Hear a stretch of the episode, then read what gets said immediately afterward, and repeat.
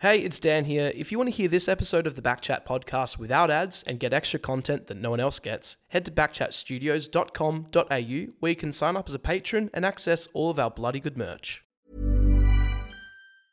Burrow's furniture is built for the way you live. From ensuring easy assembly and disassembly to honoring highly requested new colors for their award-winning seating, they always have their customers in mind. Their modular seating is made out of durable materials to last and grow with you. And with Burrow, you always get fast, free shipping. Get up to 60% off during Burrow's Memorial Day sale at burrow.com slash ACAST. That's burrow.com slash ACAST. burrow.com slash ACAST. Imagine the softest sheets you've ever felt. Now imagine them getting even softer over time. That's what you'll feel with Boll and Branch's organic cotton sheets. In a recent customer survey, 96% replied that Boll and Branch sheets get softer with every wash. Start getting your best night's sleep in these sheets that get softer and softer for years to come. Try their sheets with a 30-night guarantee. Plus, get 15% off your first order at bollandbranch.com. Code BUTTERY. Exclusions apply. See site for details.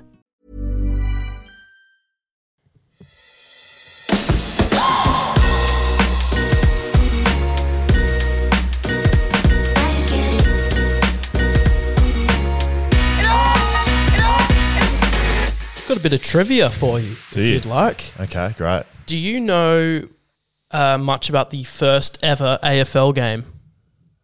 1896. I don't know the year. All right. Do, Not a you, good do, you, do, you, do you know much about the first game? Okay, here's the question for you. Okay. How many players were on each team in the first ever AFL game? 16, a- 16 aside? Wrong. 40. What? There were 40 players on each team in the first ever AFL game. How big was the ground? This sounds like It was like an amazing. 800 meter Oh ground my in this big paddock, and it was played over three games, uh, over three weekends, and there was like Three weekends. and there was two goals scored. So that's just a bit of um, AFL trivia for you. I saw. Okay, so I'm telling you this because I saw it at the AFL bar at an airport, right. and there was these plaques everywhere, and it had all this info. And I sat in front of this plaque, and it had the first ever AFL game. I couldn't believe it. Forty players. So don't let anyone ever tell you we need to get back to the way footy used to be played because Space and all that. that's why Steve Hocking wants the game to be faster and quicker and more Yeah. goals scored. Could you imagine 80 players on the field right now? You can't explain footy to many people, but if you said, "Look, uh, this is where it started: forty players each team. There's eighty people running around. It's, it's eight hundred meters square. It's like you could get a big crowd in. High least. scoring, right? Lots of players. Nope, two goals. Well, three it sounds weekends. like soccer. Yeah, very good. Yeah. Um, all right, that's a good story, mate. Well done. No worries. You were away, like you went to Melbourne over the weekend. Yeah, it was good. Home of footy. Um, didn't good. watch a game. wasn't necess- wasn't worth it. No good games on. So No good games on. Nah. Geelong St Kilda didn't tickle the fancy. nah. You took uh, your non-drinking wife out for a few shots of gin. yeah. oh, very good. Who ended up on top? Uh, as in, you know, who who, who who won that bout? Uh, I think I did. Oh, well done, champion. All right, so, uh, here we go. Backchat double underscore. You can find us on socials Instagram, Twitter, TikTok. Uh, Scully's had no phone all weekend. It's been a bit of a shit show of a weekend, to be honest, but we're back. It's all good. You know where to find us via email hello at backchatpodcast.com.au. Use that for you send it, we read it. Um, get in contact about anything you like. Send in your fines. Once again, there's a big fine session coming up today. Huge. I, I really am enjoying what people have given to that and the aggression. There's Yeah. some there's some pure aggression. Getting personal, aggressive. I, I messaged you over the weekend. You probably didn't get it because you didn't have a phone. I said we might need to start a back chat podcast, like a weekly episode for just fines, where people just send in your grievances for one another. Yes. We'll get both parties on the phone. They can fight it out on the phone. We're going to get that to, to that later. Um, Patreon, our patrons are very, very lovely people. VIPs of this podcast. Make they support us. Um, when we when we were shit kicking around in university labs and someone else's tin shed work office space before we got our nice little studio we've got here at Backchat Studios, Yes. our Patreons, god damn, our patrons looked after us and they continue to do so. Um, there are some VIP codes over at Patreon if you do want to sign up, support the podcast, and we'll support you. Um, all of our sponsors, we got little little goodies over there for Patreon. So Whippersnapper, best whiskey in the world. Yes. Thank you very much. No worries. Little VIP code over there for you. That you like coffee, Margaret River Roasting Co. Get yourself a nice little discount over there for our patrons. Bluebet. of course. Oh yeah, Bluebet. Cameo. I I had a cameo this week. Did you? Yeah, it's Who was it for? Um, someone who just who'd been bagging me on the coverage of Fox Footy, and Right. his mate wanted me to stitch him up, coming Oh, back at him saying, "Don't Yeah. talk shit about Love me," that. Love that. Um, which was good. And new sponsors, Mm. Shelter, Huge. Shelter Brewing Co. down in Busso, local brewing company. Mm-hmm. Um, going to be big things out of them. They got a huge, big stadium, big, big, big brew house down at Busso. I reckon it's probably the best in, definitely the best in WA, maybe the best Huge, brewery yeah. in Australia. Could quite possibly. We went down there last week. Great experience. It was good. So Shelter's on board. You see a few beers floating around. So it won't just be whiskey we're drinking. A couple of beers as well for our guests, and we'll have a VIP Call that code a as well. boilermaker. What what is? A beer and a shot. Like a Really? beer and a whiskey, boilermaker. Yeah, usually you you pair the right whiskey with the right beer. but um it's delicious. Okay, so thank you very much to our sponsors. Thanks to our patrons. Um, let's get into it. Fantasy. We're just going to cut this a little bit short, right? There's someone who's leading. He's second in Australia right now. Who is it? Primetime Ballers. Nathan. Nathan at Primetime Nathan! Ballers. Nathan! Nathan, you're coming second in Australia, and I'm bloody proud of you because On you're top of our league, second in the nation. part of the Backchat Fantasy League. Um, look, the, the If bunch he of wins, us, we win. Yeah, the, the but yeah, correct. And the bunch of us, look, we're going up, going down. I will say it. I say it every time. Fantasy changes very quickly. So that's what Nathan's doing. He's he's leading the comp. Uh, watch our socials if you want to stay up to date with that. Yep. We do need to give an update though on the hot guys team. Yes, Um, of course. because they had a little bit of fall from grace last week. The hot guys too long in the mirror, spending a little bit too time, too much time looking at themselves, doing their hair. Don't know what was going on, but they're back this week, Handsome as ever. just outside the top thousand in the country. My wife Alex, the hot guys team owner, they're just so outside the top thousand, thirteenth in the back chat league. So Great. I'm still a chance to win the tickets. Yes, you and your wife could be going. she won't be taking me. She, she, she said she won't be taking me. Good on her. Yeah. She's doing all the hard work. Um, so there you go, fantasy. Uh, there's a little update for you. I'm going to keep you coming there now. Little bit of a whip around. Uh, all things content in backchat land. Yes. The best worst Guernsey competition has dropped, yes, absolutely. And it's dropped hard. and you have t- have you've had your say. So we put some stories up earlier this week. Um, we had eight matchups of the best worst Guernseys ever. In AFL history. Yeah, that's correct. Um, so Sports Gear Australia, they're on board. They're sponsoring that segment for us, and you know th- what they do. Um, they're over at Instagram Sports Gear A- uh, AUS, so that'd be Oz Sports Gear Oz. Yep. They source player issued Guernseys, and you can buy pretty much anything that's ever existed, but player issued. So not not the, not the stuff that comes out the back of the it falls out the back of the truck. We're not talking that Right. right? They're, Yep. they're sourcing the real stuff. So they're getting behind this. And the winner, so not only will we crown the best, worst Guernsey in Australia, we've got a chance for you to enter, the listener, the watcher, and you can win the best, worst Guernsey. Great. The boys down at Sports Gear Australia are going to source that from someone. Don't know who. I'll have to go. and- I'll find it. Yeah. So we've got the matchups running now. Um, look, there's been some surprises, fair to say. Yeah. Yep. There was a couple, I thought of- were shoe ins to get out of the first round. Like the and it's Power still Ranger, there. the Hawthorn Power Ranger. I thought Yep. that's got to be one of the worst. It's, it looks like it's going to go down to the Hawthorn cross jumper, which is, it's, I mean, it's another Hawthorn one, but looks like it's going to get. Vintage.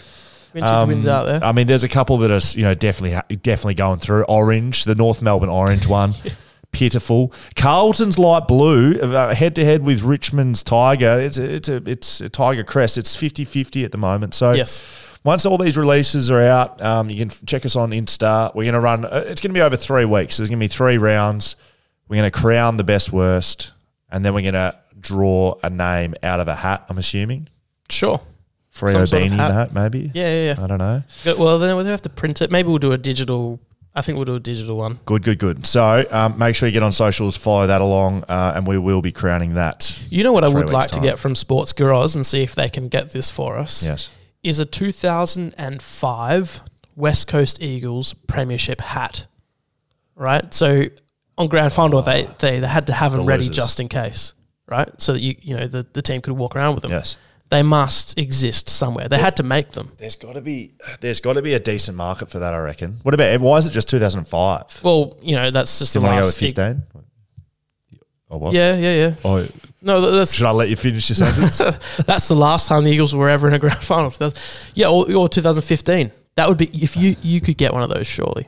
okay. All right. Well, we'll keep an eye on that. Anyways. Very good. Um, Leon Cameron gets the sack. GWS. Yep. What do you think about him getting a send off game? Like, I don't see the point. I found it strange. When, when's the last time that's happened? Like someone's gone, oh, I'm quitting or resigning, and they will give you one last game. It happens to players, fair enough. Yes. He also got effectively chaired off in between the two clubs too. It was very, it was very weird He has done been- a lot. He's he- done a lot for this for the for the team. Yeah, but just so you know, he's been he's been sacked. You, you don't just you don't leave round nine in the season because it's all good and it's going well. Like he's lost his job. They're 15th on the ladder. Yeah, we're going to touch on that a little bit later. You're a bit fired up about GWS v West Coast coming up, and maybe GWS aren't as good as they think they are. Well, actually, now that we're talking about this, anyways, we'll, we'll talk about it. We'll talk about it later. But yes, it is odd. Ch- getting chaired off after getting a bit of a sack, odd. Roaming back chat, uh, West Coast v Melbourne. Charlie, how did you go, mate? It was a good time. There was a few disappointed fans, but quite a few, uh, quite a few happy Melbourne fans. Yeah, I mean, I feel like there must have been a bit of disappointment over at roaming Charlie or roaming back chat this week because I mean, you would have been very disappointed with the Freo Dockers this week, mate. it certainly had a sad energy this week. Uh, it was that was a hard game to watch. Did not like that Gold Coast game. What's hap- What's happened? The, the wheels aren't falling off the bus, surely. Nah, it was a bit too dewy. Stewie Dew, you reckon? No, it was dewy. The weather. You didn't even. You, Yeah, no, no, I did that on purpose. Okay, good.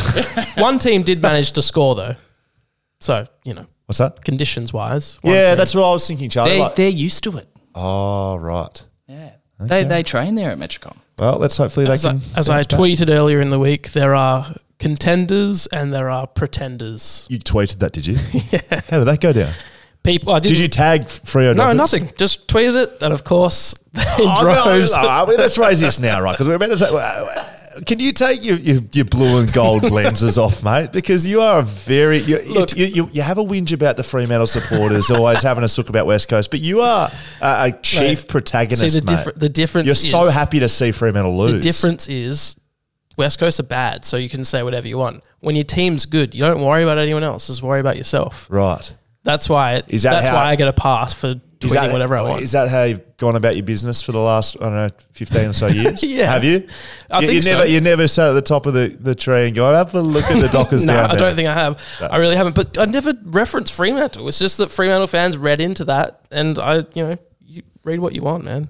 Right, just just don't be a sore loser, mate. Okay, it's okay to oh, I'm not. lose. It's, it's okay. It was just a quote I thought of, and I happened to tweet it after the Fremantle game. There was no reference to. okay. Let's hopefully they're back on the bike at You some also point. you also tweeted when was the last time Freo scored thirty three points or something. So you you You're did such mention a them. absolute. No, It was there was I definitely asked- a reference to No, thirty three points. Yes, I asked Sir Swamp Thing how many teams this season have scored. Such a liar. Yeah. So I was I was curious. Just get your head back in your box, mate. West Coast is shit. Just so you know. I know. That's okay. They, they'll they'll they'll return to their glory at some stage in your life. They will. It's fine. So hopefully it's sooner rather than later, I suppose.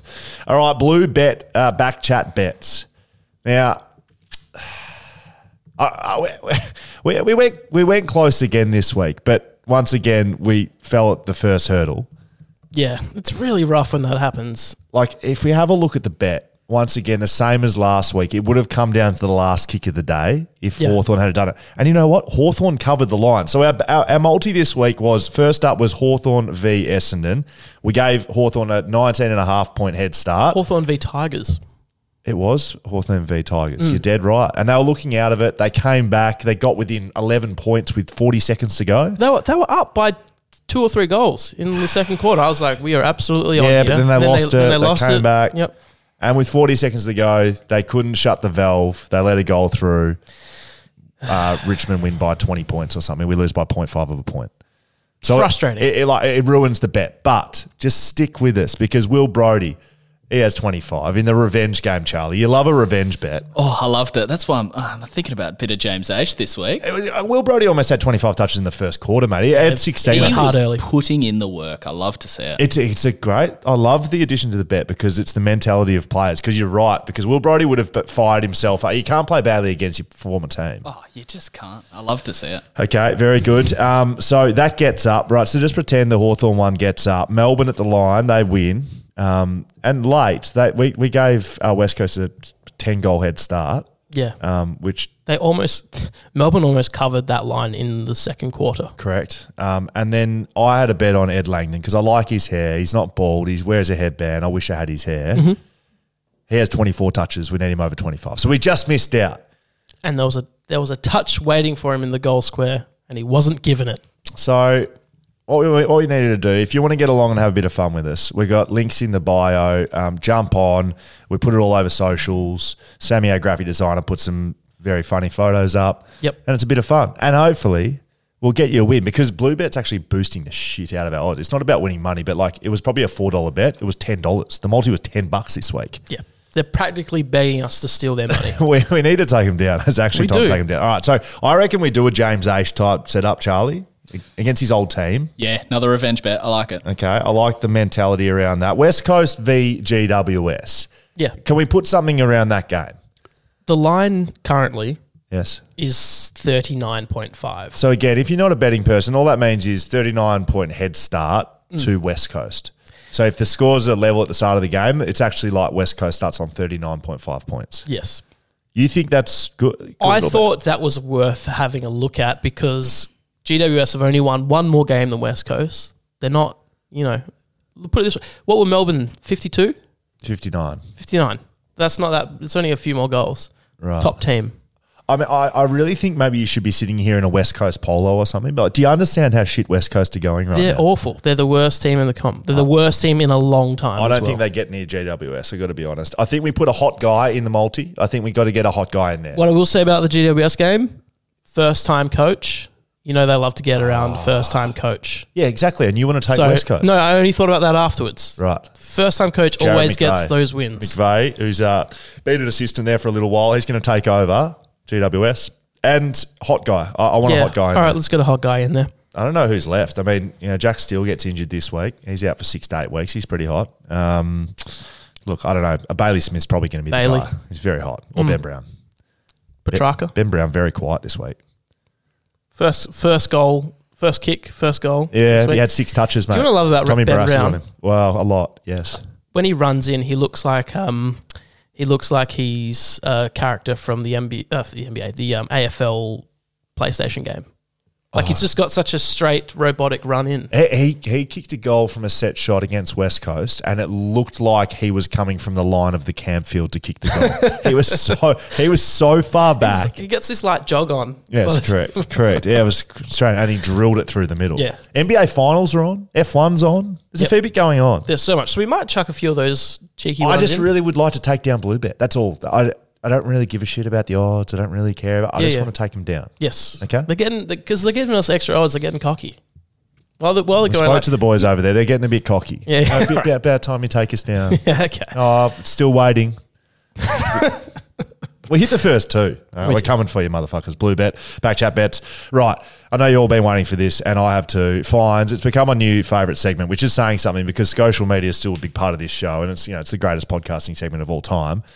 But Sure. fines, You send it, we read. It's also up there. fines. But fines, yes. Right. If you want to send through a fine, go to the website. There's a form. You can find anyone. You can find yourself. You can find Dan or I, Hmm. We, Charlie. we cop Kat. a lot of the fines, Yeah, that's but fine. fine your mates. That's fine. I feel fine about that. But I've seen people finding their mates in here, and we are keeping tracking of it, are we, Charlie? You writing these down, mate? Absolutely. Yeah, they're all going into the money jar. We need uh, we need to put a big jar back here, and we need to be actually filling this up. Not sure. We, uh, do you carry coins? You seem like the sort of no, guy. that- no, no, no. Sure. No. Charlie, carry coins? Nah. Cat.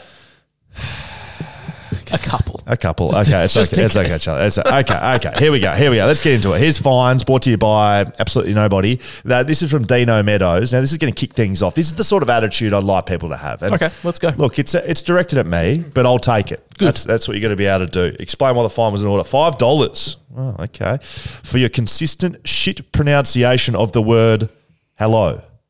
It's hello, not hello. Get a grip, mate. All right. I've never, I've never thought of it. Get a grip, mate. Yeah, oh, that's a a little grip. a little sidewinder Put there. So, in. so I say hello and Hello. not hello. My apologies, Dane. I really do apologise, mate. I'll chuck five in the um, five in the Five bucks jar. is a big, is big. But get a grip, mate. There we go. Uh, this is from Drew Smith. Who gets it? Ryan Smith. Hopefully, these are brothers. Very good, Drewy. For winning a prize on Backchat in January for a question for Greg Hire, but being too soft to give Will and Dan a nudge to pay up. Whoa, whoa, whoa, whoa, whoa. What are we talking about here? I don't know. What was the I remember this one. This was a prize for the best social question. I think Greg put him up Greg- himself. That's exactly Yeah. right. He said some sort of sign jumper. we- I think it was signed Guernsey. Yes, That's like that, yeah. huge. Well- All right, Ryan. Yeah, you. You know what? Is is, is his fine not getting the prize? So Ryan got the prize. He's, he's never hit us up about it. Mm-hmm. All right. Promise, Ryan. We will follow that up. While we're at it, this is still from Drew. A fine for Will and Dan for not paying up. Do I dare ask if there are others? I hope I don't not. think- I I think- really hope not. I mean, let us know. F- Find us if you like. If you think there's more. Um, this is from Gary Louie for Brendan Esmond. I love the fact that people are just finding the fuck out of people. Take that- this, Brendan. Okay, Brendan and I are among many people who have moved from around Australia to live in beautiful sunny Queensland. Queensland listeners. Okay. Okay, boys. One day at work, I was talking to Easy about footy, and he tells me that he's from Perth and that he used to play WAFL. My eyes lit up, and I invited him down to my footy club for a kick so his talents could help us out. As it turns out, not only did Easy not play WAFL, he never bloody played footy in his life. Easy left me embarrassed with stern words from the coach, never to bring a friend down to the club ever again. Jesus Christ, Easy. You can have a $5 for that, mate. That's just piss poor form but I also like it. Yeah, love That's it. very good. Philip White, hello, Philip. Uh, he's fined himself. Well done, Phil. Two dollar fine. I yeah, I wrote literally when I should have written figuratively. Two dollars for bad English. Good. fair, Philip. Philip comes in again for Amy Tomo. One for driving such a cheap car that a minor fender bender wrote it off. Two dollars. I literally feathered the car. Ah, the feather, the old Clayton Oliver feather. Oh, Jesus Christ. Uh, And two. yeah, I did pay my excess on time. Do you know what he's talking about? Two dollar slander. No. So last week we got a fine for Philip White tiling because apparently, well, allegedly, he wrote off someone's car. Is this is this like girlfriend, boyfriend, wife, husband, wife? I hope it is. Maybe. It, so they, they said that he rammed into their car and wrote it off, and then he never paid his excess, and we fined him for it. So now he's come back. Two dollars for slander. I did pay my excess. Oh, I like all of that. see Very now good. this is where we get them both on the phone. Or they fight it out. Bryce Angle. There we go. Um, my man, Brycey. How are you? Who gets the fine? Dan, even better. Having a head like a Nintendo Wii mini character.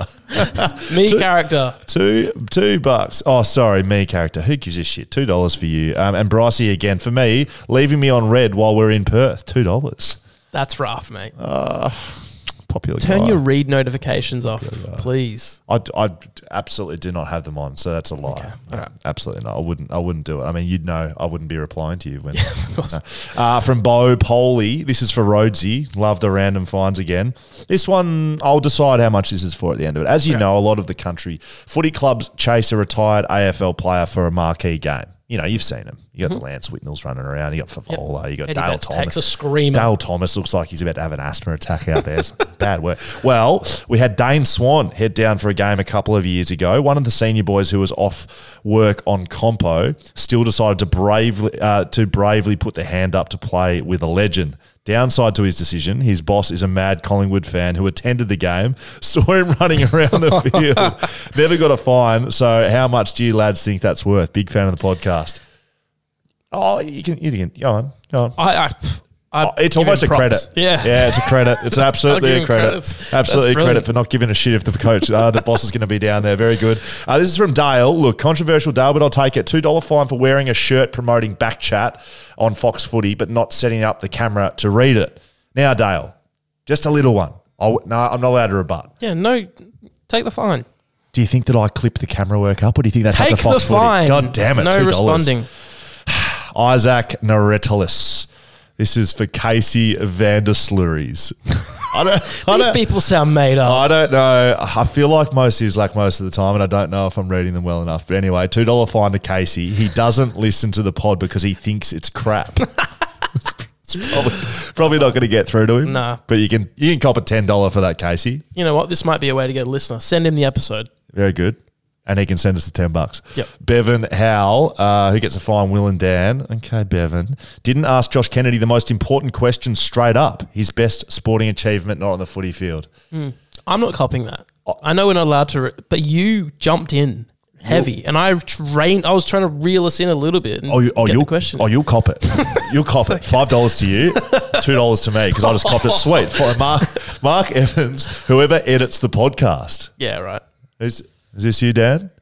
Let's read it out. Five dollar fine to the editor for uploading episode fifty one unfinished to patrons. Mm-hmm. Additional five dollars. Considering the ep was recorded over a week ago, five dollars each to Will and Dan for letting this happen. Yep. Very good. Okay. Well, little did you know. Um, no, No, yeah, it's good. You just got to take it, mate. It's a, it's a place for people to air their grievances. Yes. And- I will say though, if you do want to listen to sometimes a, a dodgy version of the episode, jump onto Patreon. No. Sign up. No, I'm joking. It, it comes out early on Patreon. Uh, someone, someone that we're going to hook up with a bit of a something something, notified us and we fixed it. yeah, we had a little error when we uploaded. It goes up early on Patreon. One of our patrons hit us up, let us know, and we fixed it. Yeah. Thank, thank you very much. Whoever that was, I can't remember. Do you remember his I name? remember name. No, He's a you- legend. You, know who you are, Yep. my man. All right, you send it, we read it. A couple of these to get through. Absolutely beautiful segment. You send it. We read it. There you go. Let's see how you go, mate. Just so you know, I just went through fines and I had maybe one error. Ten, maybe. ten errors. Yeah. Maybe. Jack Gabrielini. Jack Gabrielini. Is that better? Garbellini. Continue. How's it? How's it going, Will and Dan? Apologies for the severe lack of underscores in my email. I'd like to get Will's thoughts on how we could possibly fit a State of Origin series in the footy calendar. Would it be possible with the grind of a regular season? And if so, could you name Western Australia's best 22? Cheers. All right. So, yes, um, love the potty. yes, thank you very much, my man Jack. Haven't done the preparation for this, so I don't have the West Australian best 22. Who would captain it? You probably. I mean, there's some good players around. I love Nor- I love the astronaut, um, but he wouldn't captain it. But he'd be he'd be in there. Aaron Norton. Yeah, yeah. Um, look, there'd be some West Coast and Freo players in there. Clearly, I mean, I mean, we know that Josh Lance Kennedy, Franklin. Josh Kennedy would not be in there. He's a No. Victorian. Yuck. Just because you play for Western Australian team doesn't mean you're Western Australian. Look, there's some very good Western Australian guys running around. State of Origin, well, just happens to be that the guest coming up on today's show Yes. played in the last ever State of Origin in the AFL. So we might have to ask the same Very question. true. He did. Yep. So um, I think they could fit it in during the bye. We see what they do in rugby. That is like a beast to its own. Like, but they they will forego club commitments to make sure they get up the state of origin, and they've got this whole culture around it, and that's happened over like 30, 40 years. It doesn't happen in the AFL. The problems would come around availability, injuries. Like every time they've done it, that's what's stopped it. The last one was for a bushfire appeal game, and so Yeah, everyone sure. made themselves available. But if you just did it in the middle of the season, maybe maybe it's like the NFL, and you do it in the pre-finals bye, Yeah, right. and and, and it team, and, excludes the grand final team members. or maybe we just f- reschedule the whole fixture, take the pre-finals buy out, put put a, a bye after the prelim just for the grand finalists, and that's where you do it. And that's like a festival of footy, and the two grand final teams are out, and you you have everyone else playing in it. That's what they do in the NFL. The All Star All Star games the But week if, before if you the did it the final. week before grand final, then uh, if you ask players, would you rather play in the state of origin or the, or the grand final? People go, I'll forego the state of origin. I'll play the grand final. Oh yeah, no, no. People Yeah. who are playing in the grand final won't play in the state of origin. Yeah, of course. Yeah, yeah, No, they, they will not be up for a selection. yeah. Exactly. Yeah, yeah, Or not exactly. Like they just pick a team with not those two teams. yeah, yeah, yeah. Of course. Yep. All right. Andrew, sometimes you just look at me with these eyes that I just feel like you're not on the same page as me. No, no. You're, you're doing it Taking now. it in. Andrew Vittalins. That's right. He, se- he, he sends it and he will read it, baby. And he will come and say good day at the pool. Saw Andrew today. yeah, great. He just came up, said, sent emails in. Andrew Vittalins knew exactly who it was. What a beautiful The stuff. um, BD Park, b- great place to just Bit of a celeb hangout. catch up with. Yeah, the back chat podcast celebs hang down listeners. there. Hi, Dan and Scully. Does the Sir Doug Nicholls round, rounds 10 and 11, lose a bit of its luster by not having any games played in Alice Springs and Cairns? Has the AFL scheduling missed an opportunity promoting Indigenous heritage and culture by not fixturing the Collingwood Carlton match at one of those venues? Kind regards, Andrew Vitolins. I reckon it's Fiddlins. Um, yeah, I think he's making a good point. I think uh, Sir Doug Nicholls round, Indigenous round. Yeah. So, I'm Yeah, sort yeah, of yeah. As the Guernseys start to be revealed, Correct. a couple of good ones I've I don't think you can, unfortunately, Andrew, I don't think you can put Collingwood Carlton out there. It's just it's it's too much of a big money earner to put a, a game that's going to get 80, maybe to 100,000 people mm. at the G. At Alice Springs, it may get 10,000 people. Unless the government like put up the money to Yeah, correct, correct. Which I don't think would happen, but you can certainly get other games out there. They, de- they Totally. definitely, they definitely should be doing that. It's a good point, Andrew. Well raised, very good. Daniel Jones, McGovern robbed by umps. I thought it was Daniel Johns for a second. I thought it's the Silverchair Silverchair lead Walking in singer. a straight line.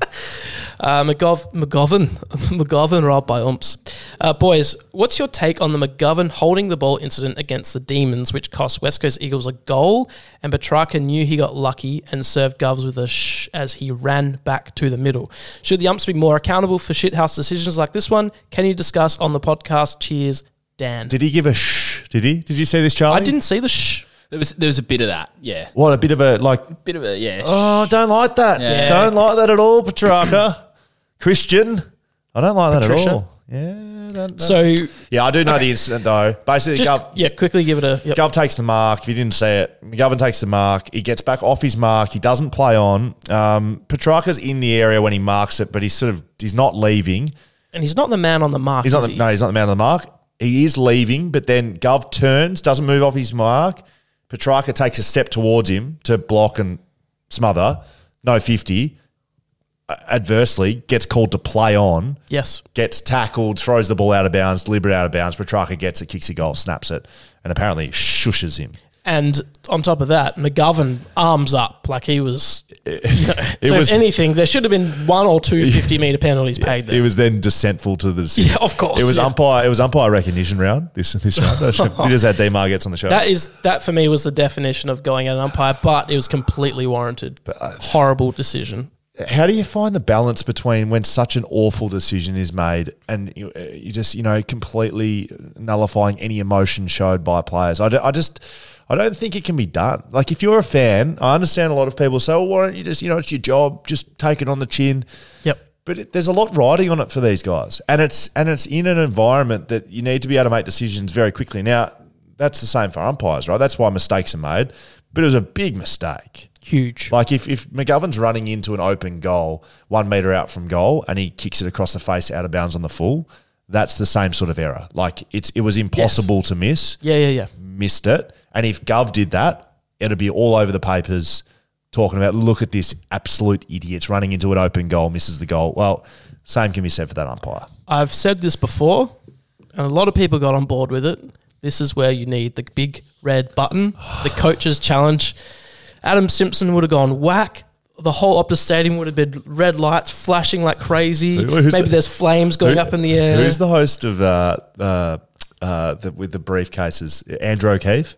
Yeah. I, for some reason, I just feel like Andrew O'Keefe like comes down he's in on- jail. Yeah, but like they get him out of jail, put him on a zip line, like, and he's like wearing a suit. He's like Zips in. the red button, and here's Yeah. the replay. so much theatre. I love it. Nathan, and I'll say this clearly, Dunt with a D, not the letter before that. All right. So am I reading this or are you?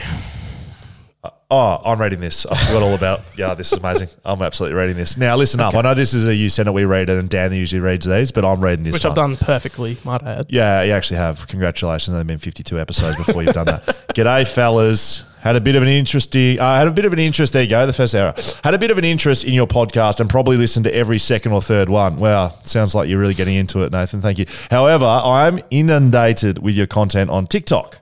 So well done on that front. Thank you. Chat double underscore. Well done.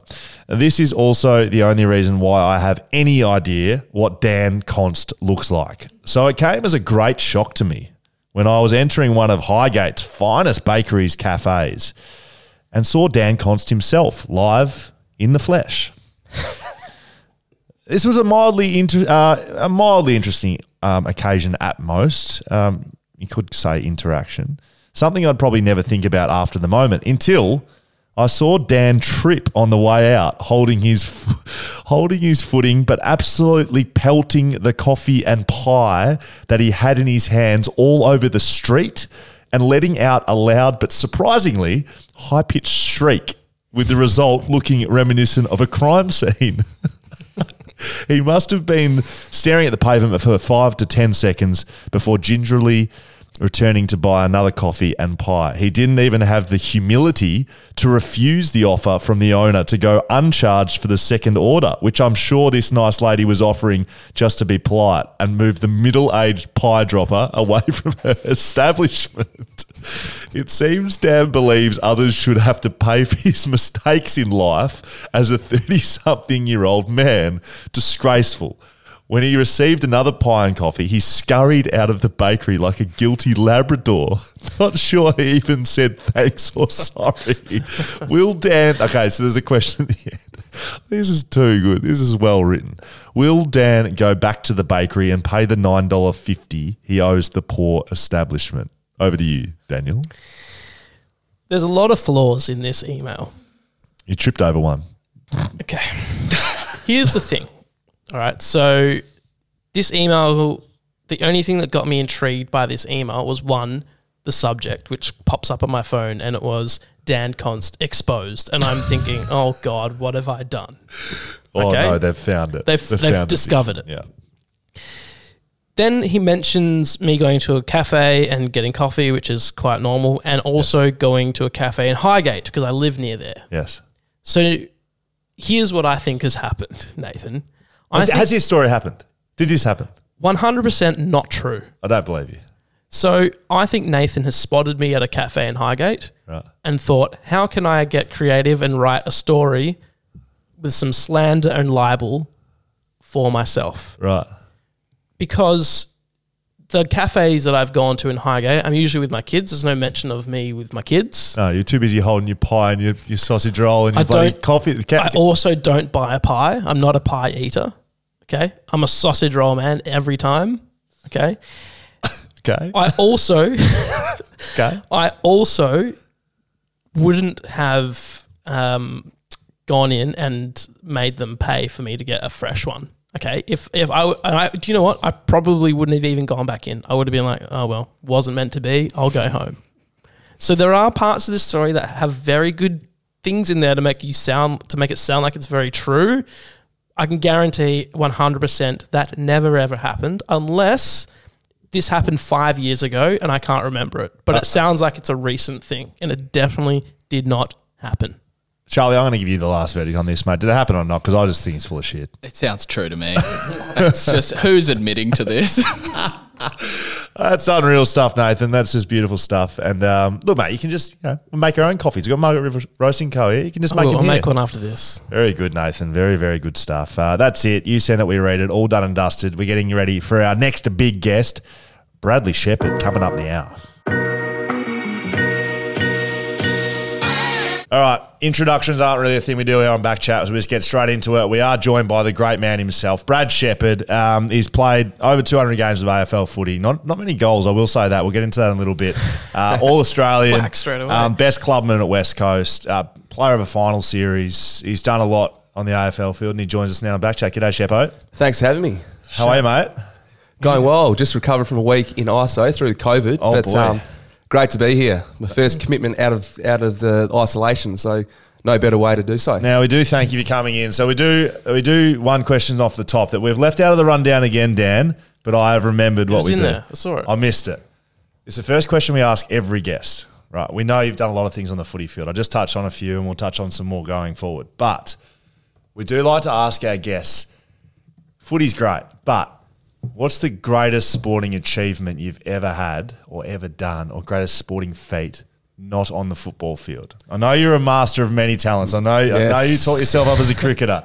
You Mate, think you it's a probably long list. Golf, like he, he thinks he's a good golfer. I actually, yes, yes. straight to I- I- it. I've, I've got one straight Oh, away. usually So, give people a bit of time to think about it, but yeah, I've got one straight away. It's come to mind. So, you know, I won't put cricket in there as well because there, there's a Thank couple you. of cricketers. I'll, I'll, cricket memories and stories there. Yes. But there's probably one at the age of 13 years of age. Perfect. Playing in a golf tournament, um, the male and female at Collier Park. And my cousin Mitch, he was playing in it as well. And um, there's only about, I reckon, 10 kids in this whole golf tournament. was it a Um, kids tournament or was it an open tournament? yeah, it was open up up to the age of thirteen. I reckon most people there were the age of thirteen. That's anyway, 25 year old just being 30. anyway, yes, yeah, twenty five year olds. Um, anyway, so throughout the throughout the course of the day, having a stink around, had had a good last two holes, which somehow come come out of the clouds and, and won this tournament. Yes. And to receive the award, you had to get up on stage and in front of all the all the kids, all the families, the parents there, and receive. Which I got a putter at the time. And um, as I got up on stage, the bloke who was presenting me with the award said, "I'd like to thank everyone to come out to, to support and watch watch all the kids and Yes. participants today." And he handed over me the microphone, but I thought he said, "Say what I said." So I grabbed I grabbed the the golf putter and I said, "Oh." First of all, I'd just like to thank everyone for coming out and watching me today. It means a lot.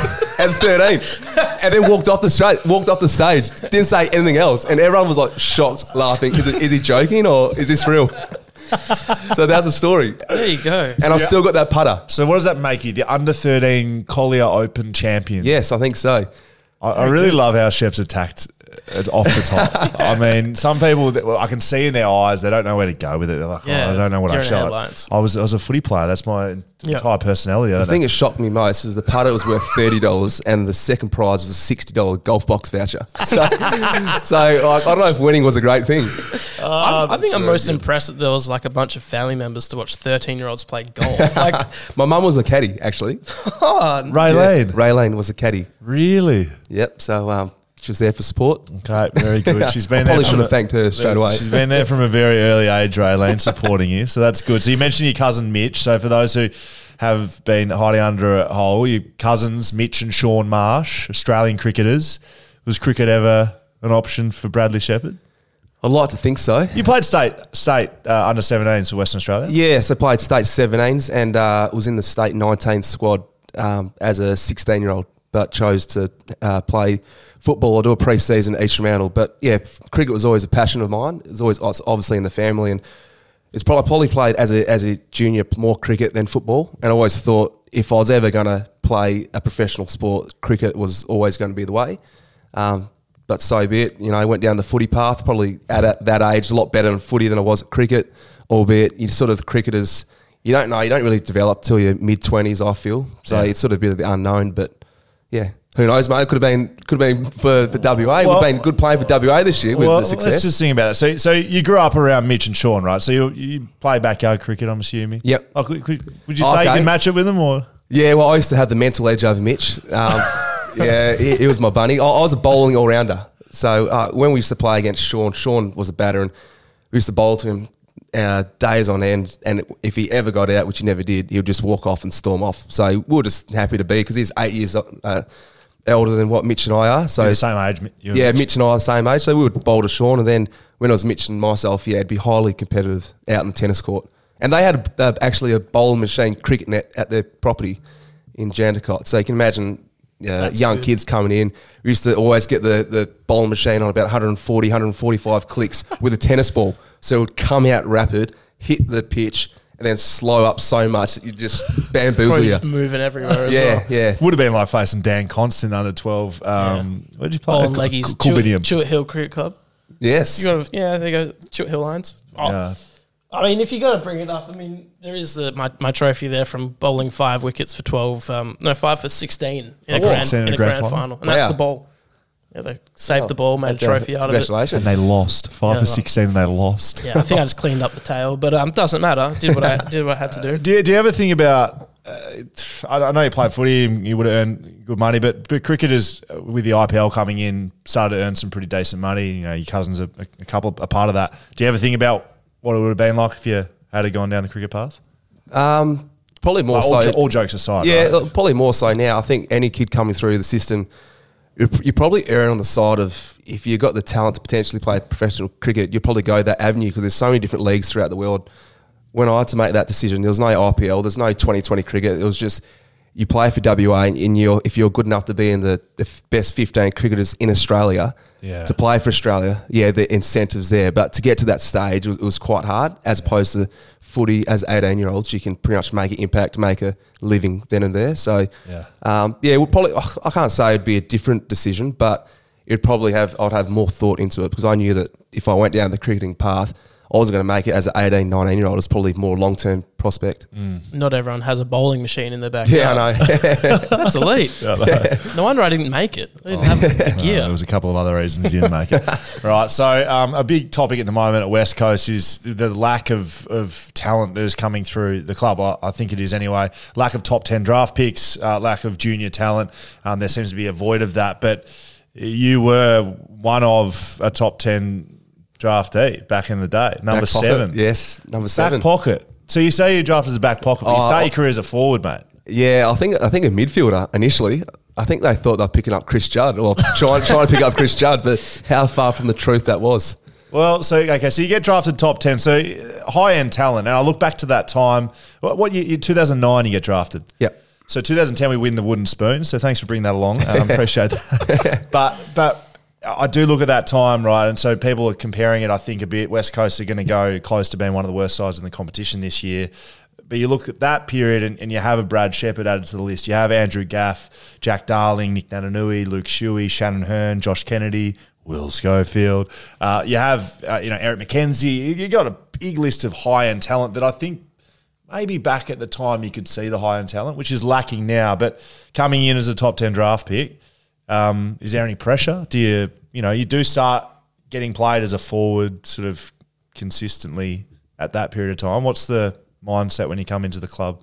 Yeah, well, I, I actually debuted round seven in my first year, which is, um, you know, it's pretty early on for a, a draftee, and Yeah. I probably would have never been in that position if the club wasn't where it was at that time. You know, it was lost a few games early, and I think with the injury list we had at that time, uh, there was a lot of pressure externally to play the kids, and luckily enough, I was one of those kids coming through. So uh, I think my first game it was against Hawthorn at home, and my first uh, first uh, bit of play on the ground was in a centre bounce. So I started my first ever um, taste at AFL level was in the centre bounce. Did you? Yeah, so Can that's you remember um, who was in there with you? uh, who was it? I reckon Scott Selwood would have been there. Uh, Luke Shuey, Nick Nat, and I reckon myself. I don't know how. I, got- I think I started on the bench, so someone would have come off for me to come on. But um, Go to? yeah, go- I was. I, I was. I, I was trying to call the shots in my first game, but in in the in the build up to that, I was playing for East Fremantle. I was playing uh, in in the midfield itself, and then resting at um, half back. So I was sort of rotating between the two. But um, yeah, that sort of that pressure to play as a high, high draftee and uh, to perform early in your career. Um, I, I definitely felt that, and I think externally people expect you to come in and, and make all the difference, and you sort of well, I, I know for me it took a lot longer than expected, but speaking to everyone around me, they drafted on potential. It wasn't about the then and the, then and now. Um, you look at my body shape, you know, you might laugh. It probably didn't change too much in the course of my career. I was still still skinny at the end, but just I wasn't I wasn't mature enough. My body didn't really quite handle AFL football. Um, obviously, as well, the confidence you need to play at the AFL level.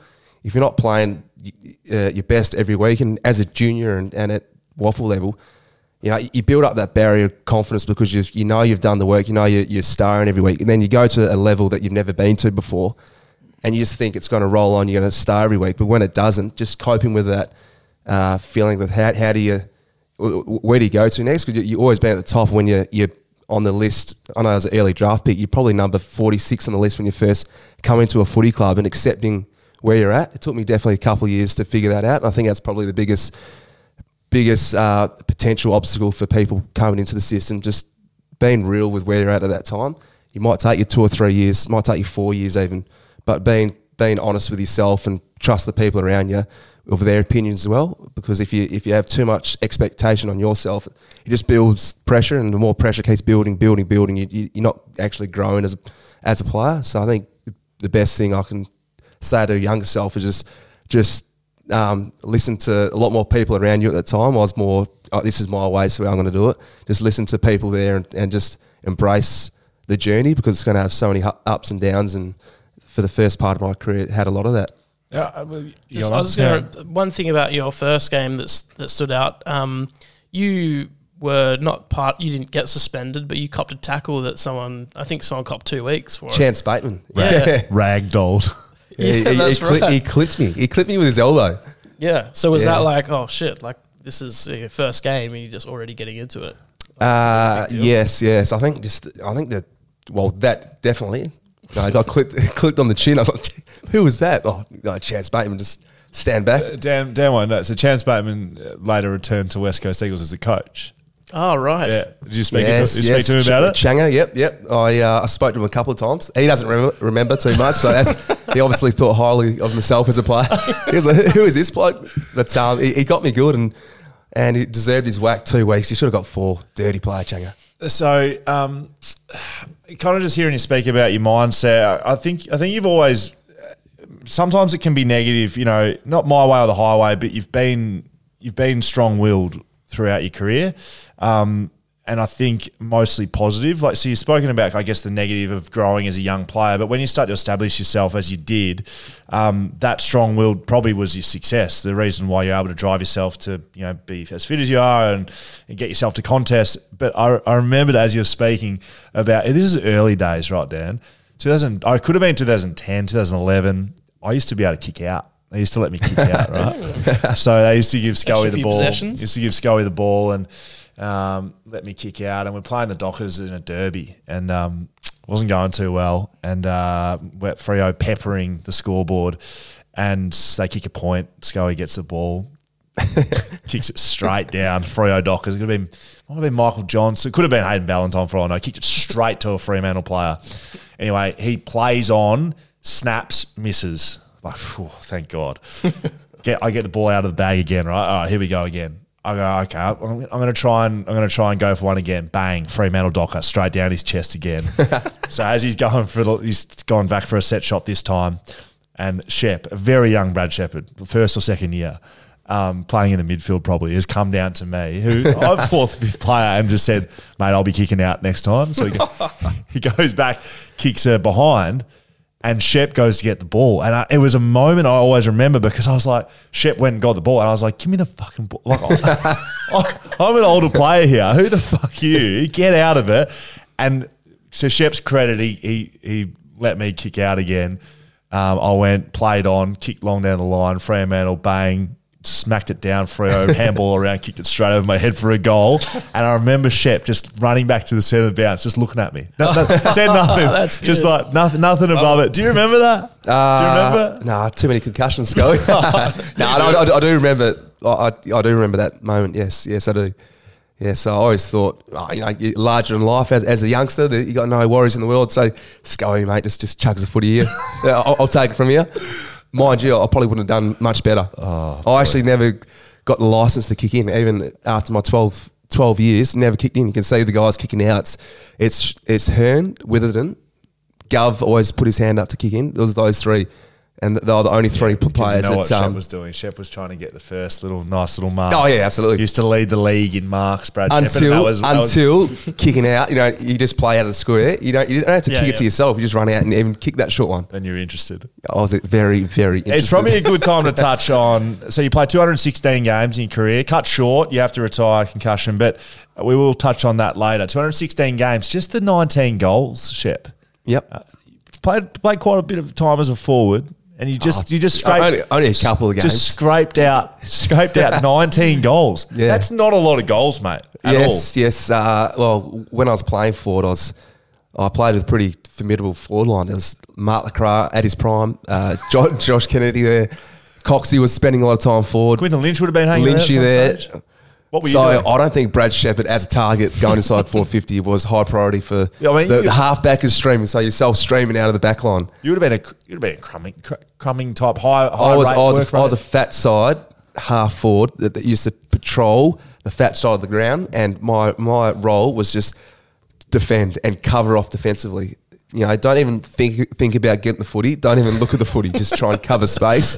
So I used to, I used to get judged on kilometres run a game and the running patterns as opposed to as opposed to getting the footy. And I used to knock up some huge kilometres and get about six, seven touches, and as a pat on the back. Well, well played today. Great job, Sheppy. Great do you, job. Do you remember the last goal you kicked? Uh, yes, it would have been late in the year, uh, Yeah. 2020, I reckon. Yep. Yeah. Do you remember which round? I know it. I'm just testing you. Shep will know. Hawthorn. Yeah. Oh. Yeah. yeah, he knows. Yeah. He's trying to pretend like he's thinking about Yeah, it, but trying he to- knew straight off the bat. Yeah, round 12 against the Hawks. and then I think there's one round Talk eleven us as through well. There- yeah, there was. That's what I was going to ask you. So you hadn't, Talk kicked, us through 'em. you hadn't kicked a goal since 2017. You kicked 19 goals in your career, so there's two Yeah. right so there. 2017 was the last time you kicked the goal. Then in 2020, you go two in two rounds. Yep. What was Well, I think as as my role in the side grew, you know, I was probably playing a lot a lot deeper than initially I was in the first part of my career, and I, I'd have those matchups. And generally speaking, that they play pretty close to the goal. That day, the first one I kicked was against Eddie Betts in 2020. He was um he was playing pretty he was playing pretty deep, and he wasn't getting a, wasn't getting a touch that day, and he kept creeping up, creeping up, and I just knew that you know if I if I get hold of him long enough, he's going to end up going to sort out 450. So I just like just do your hard work now, and you'll you know, the old saying, you'll, you'll get your lick of the ice cream. Just just keep keep doing what you're doing. Yes. And uh, funnily enough, he went inside our forward 50 and got a quick kick out, and um, there I was. I, I, I, got, I, I had to I had to wrestle on, three mate. blokes, but I, I know the, the, I, I was I can't believe it wasn't goal of the year. To be honest with you, I had three blokes hanging off me, and I was a snap from 45. Do you want to talk us through the other 18, mate? As a, as a backman, you, you you almost remember every goal. yeah. I just remember because the the well, not the remember. I watched the video today. Round eleven, that goal um, against Carlton, everyone got around you like it was your first goal ever. Like it was there was absolute scenes after you kicked that goal, so it was a big deal. But I, I didn't see any video of the round twelve one. I don't know if it wasn't that spectacular, but Um, It was no, been it's a just- long, it was long just time a, between um, drinks, wouldn't it? Yeah, I think it's the stock standard. Yeah. uh, goal tackle. But uh, exactly about every goal. How- so, so I the one thing I did know because it was, it was getting played throughout the media for a couple of weeks that I, I, my odds came in for the Coleman after that second goal. no. odds came you entered the actual. Oh, I think Round- I, I round the 12. for the Coleman. After two goals, they thought you were sneaking up the ground from full back. I think you were 232nd in, in the in the Coleman at that He's point. jumped 132 spots in the Coleman. There you go. Wow, Well done, mate. I'll, I'll probably credit where credit's due. That's, that's a good little that's, stat that's good there. stat there. Yeah. Uh, I'll so- be using that one. so yeah, well done, Charlie. Um, uh, jokes aside, again, so you, you do play some time as a high half forward under under Woosher, probably. Is it fair to say that Simo coming to the club, um, not turn your career around, but new direction for you? Yeah, absolutely. Um, at that stage of my career, uh, I was I was getting thrown around a fair bit. I think my best footy was always behind the ball, but when Mark LeCras went down up forward, when Mark Nicoski went down up forward, and I wasn't getting a game in the back line because we had such a strong back line, I, I thought my uh, I was never going to get play AFL footy because like, there's no way I'm going to dislodge uh, Will Schofield, a Beau Waters, like Darren Glass, Shannon Hurn, like my role in the in the team, there, there isn't a role. So I put my hand up as a as a young young impatient player. I put my hand up, say I, I want to I want to put my craft, I want to learn the forward craft, and I want to play forward. To Woosh's, I guess a little bit of dismay at the time because he he wanted me as as a backman, but he wanted wanted me to do my apprenticeship in the WAFL, and I wanted to play AFL. That I managed to play forward, and yeah, it was a it was a, a difficult time for myself because not naturally a forward. I played forward in my junior footy, but I was a centre forward. I was I was the target as opposed to running patterns, and I found it hard with form, confidence. Um, yeah, battling a few injuries at the time, and you sort of leave yourself like where where do I fit in the whole scheme of things? Um, but then yeah, then Whoosh Whoosh left and Simo came in, and one of Simo's first conversations he had with myself was, "I see you as a backman, you, you're training with the back line this preseason, and if you do the work, I'll I'll play you round one."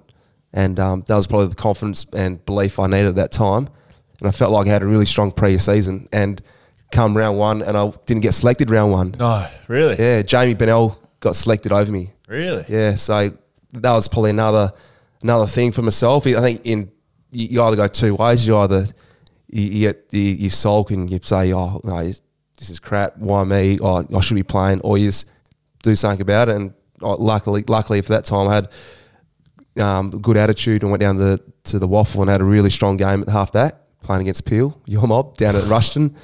And um, Usually a good day down at Peel. yeah, yeah, it was that day actually.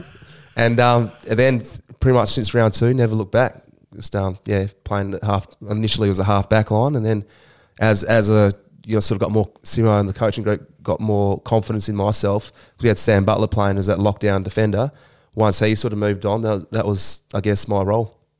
What's the biggest difference? And this is going to sound like a, a, a dumb question, but like playing in the back line and then you're like, well, I'll put my hand up and try to go forward.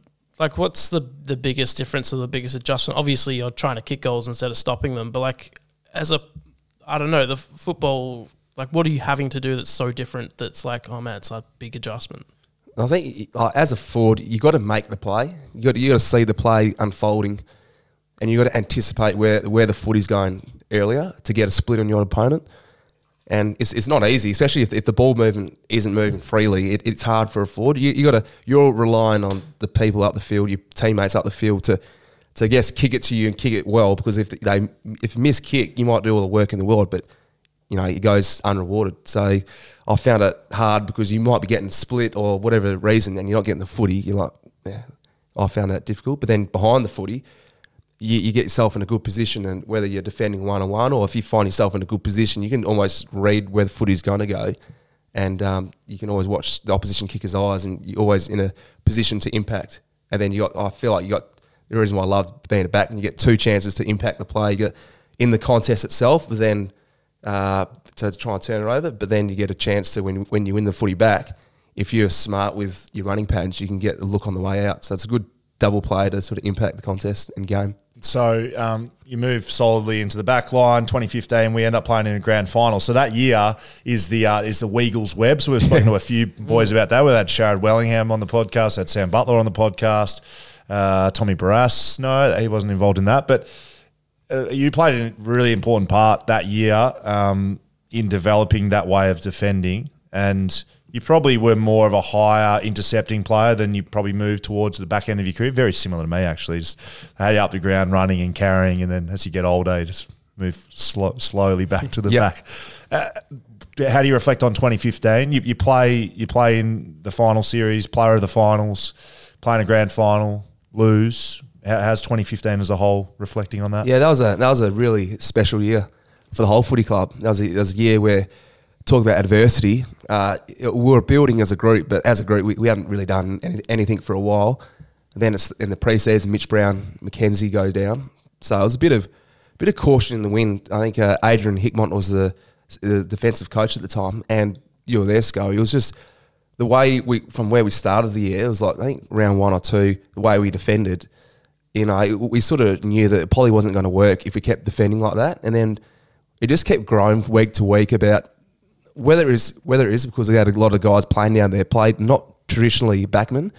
A lot of guys played forward and so the way they see the, the footy as opposed to Dow defenders, like they're attacking defenders.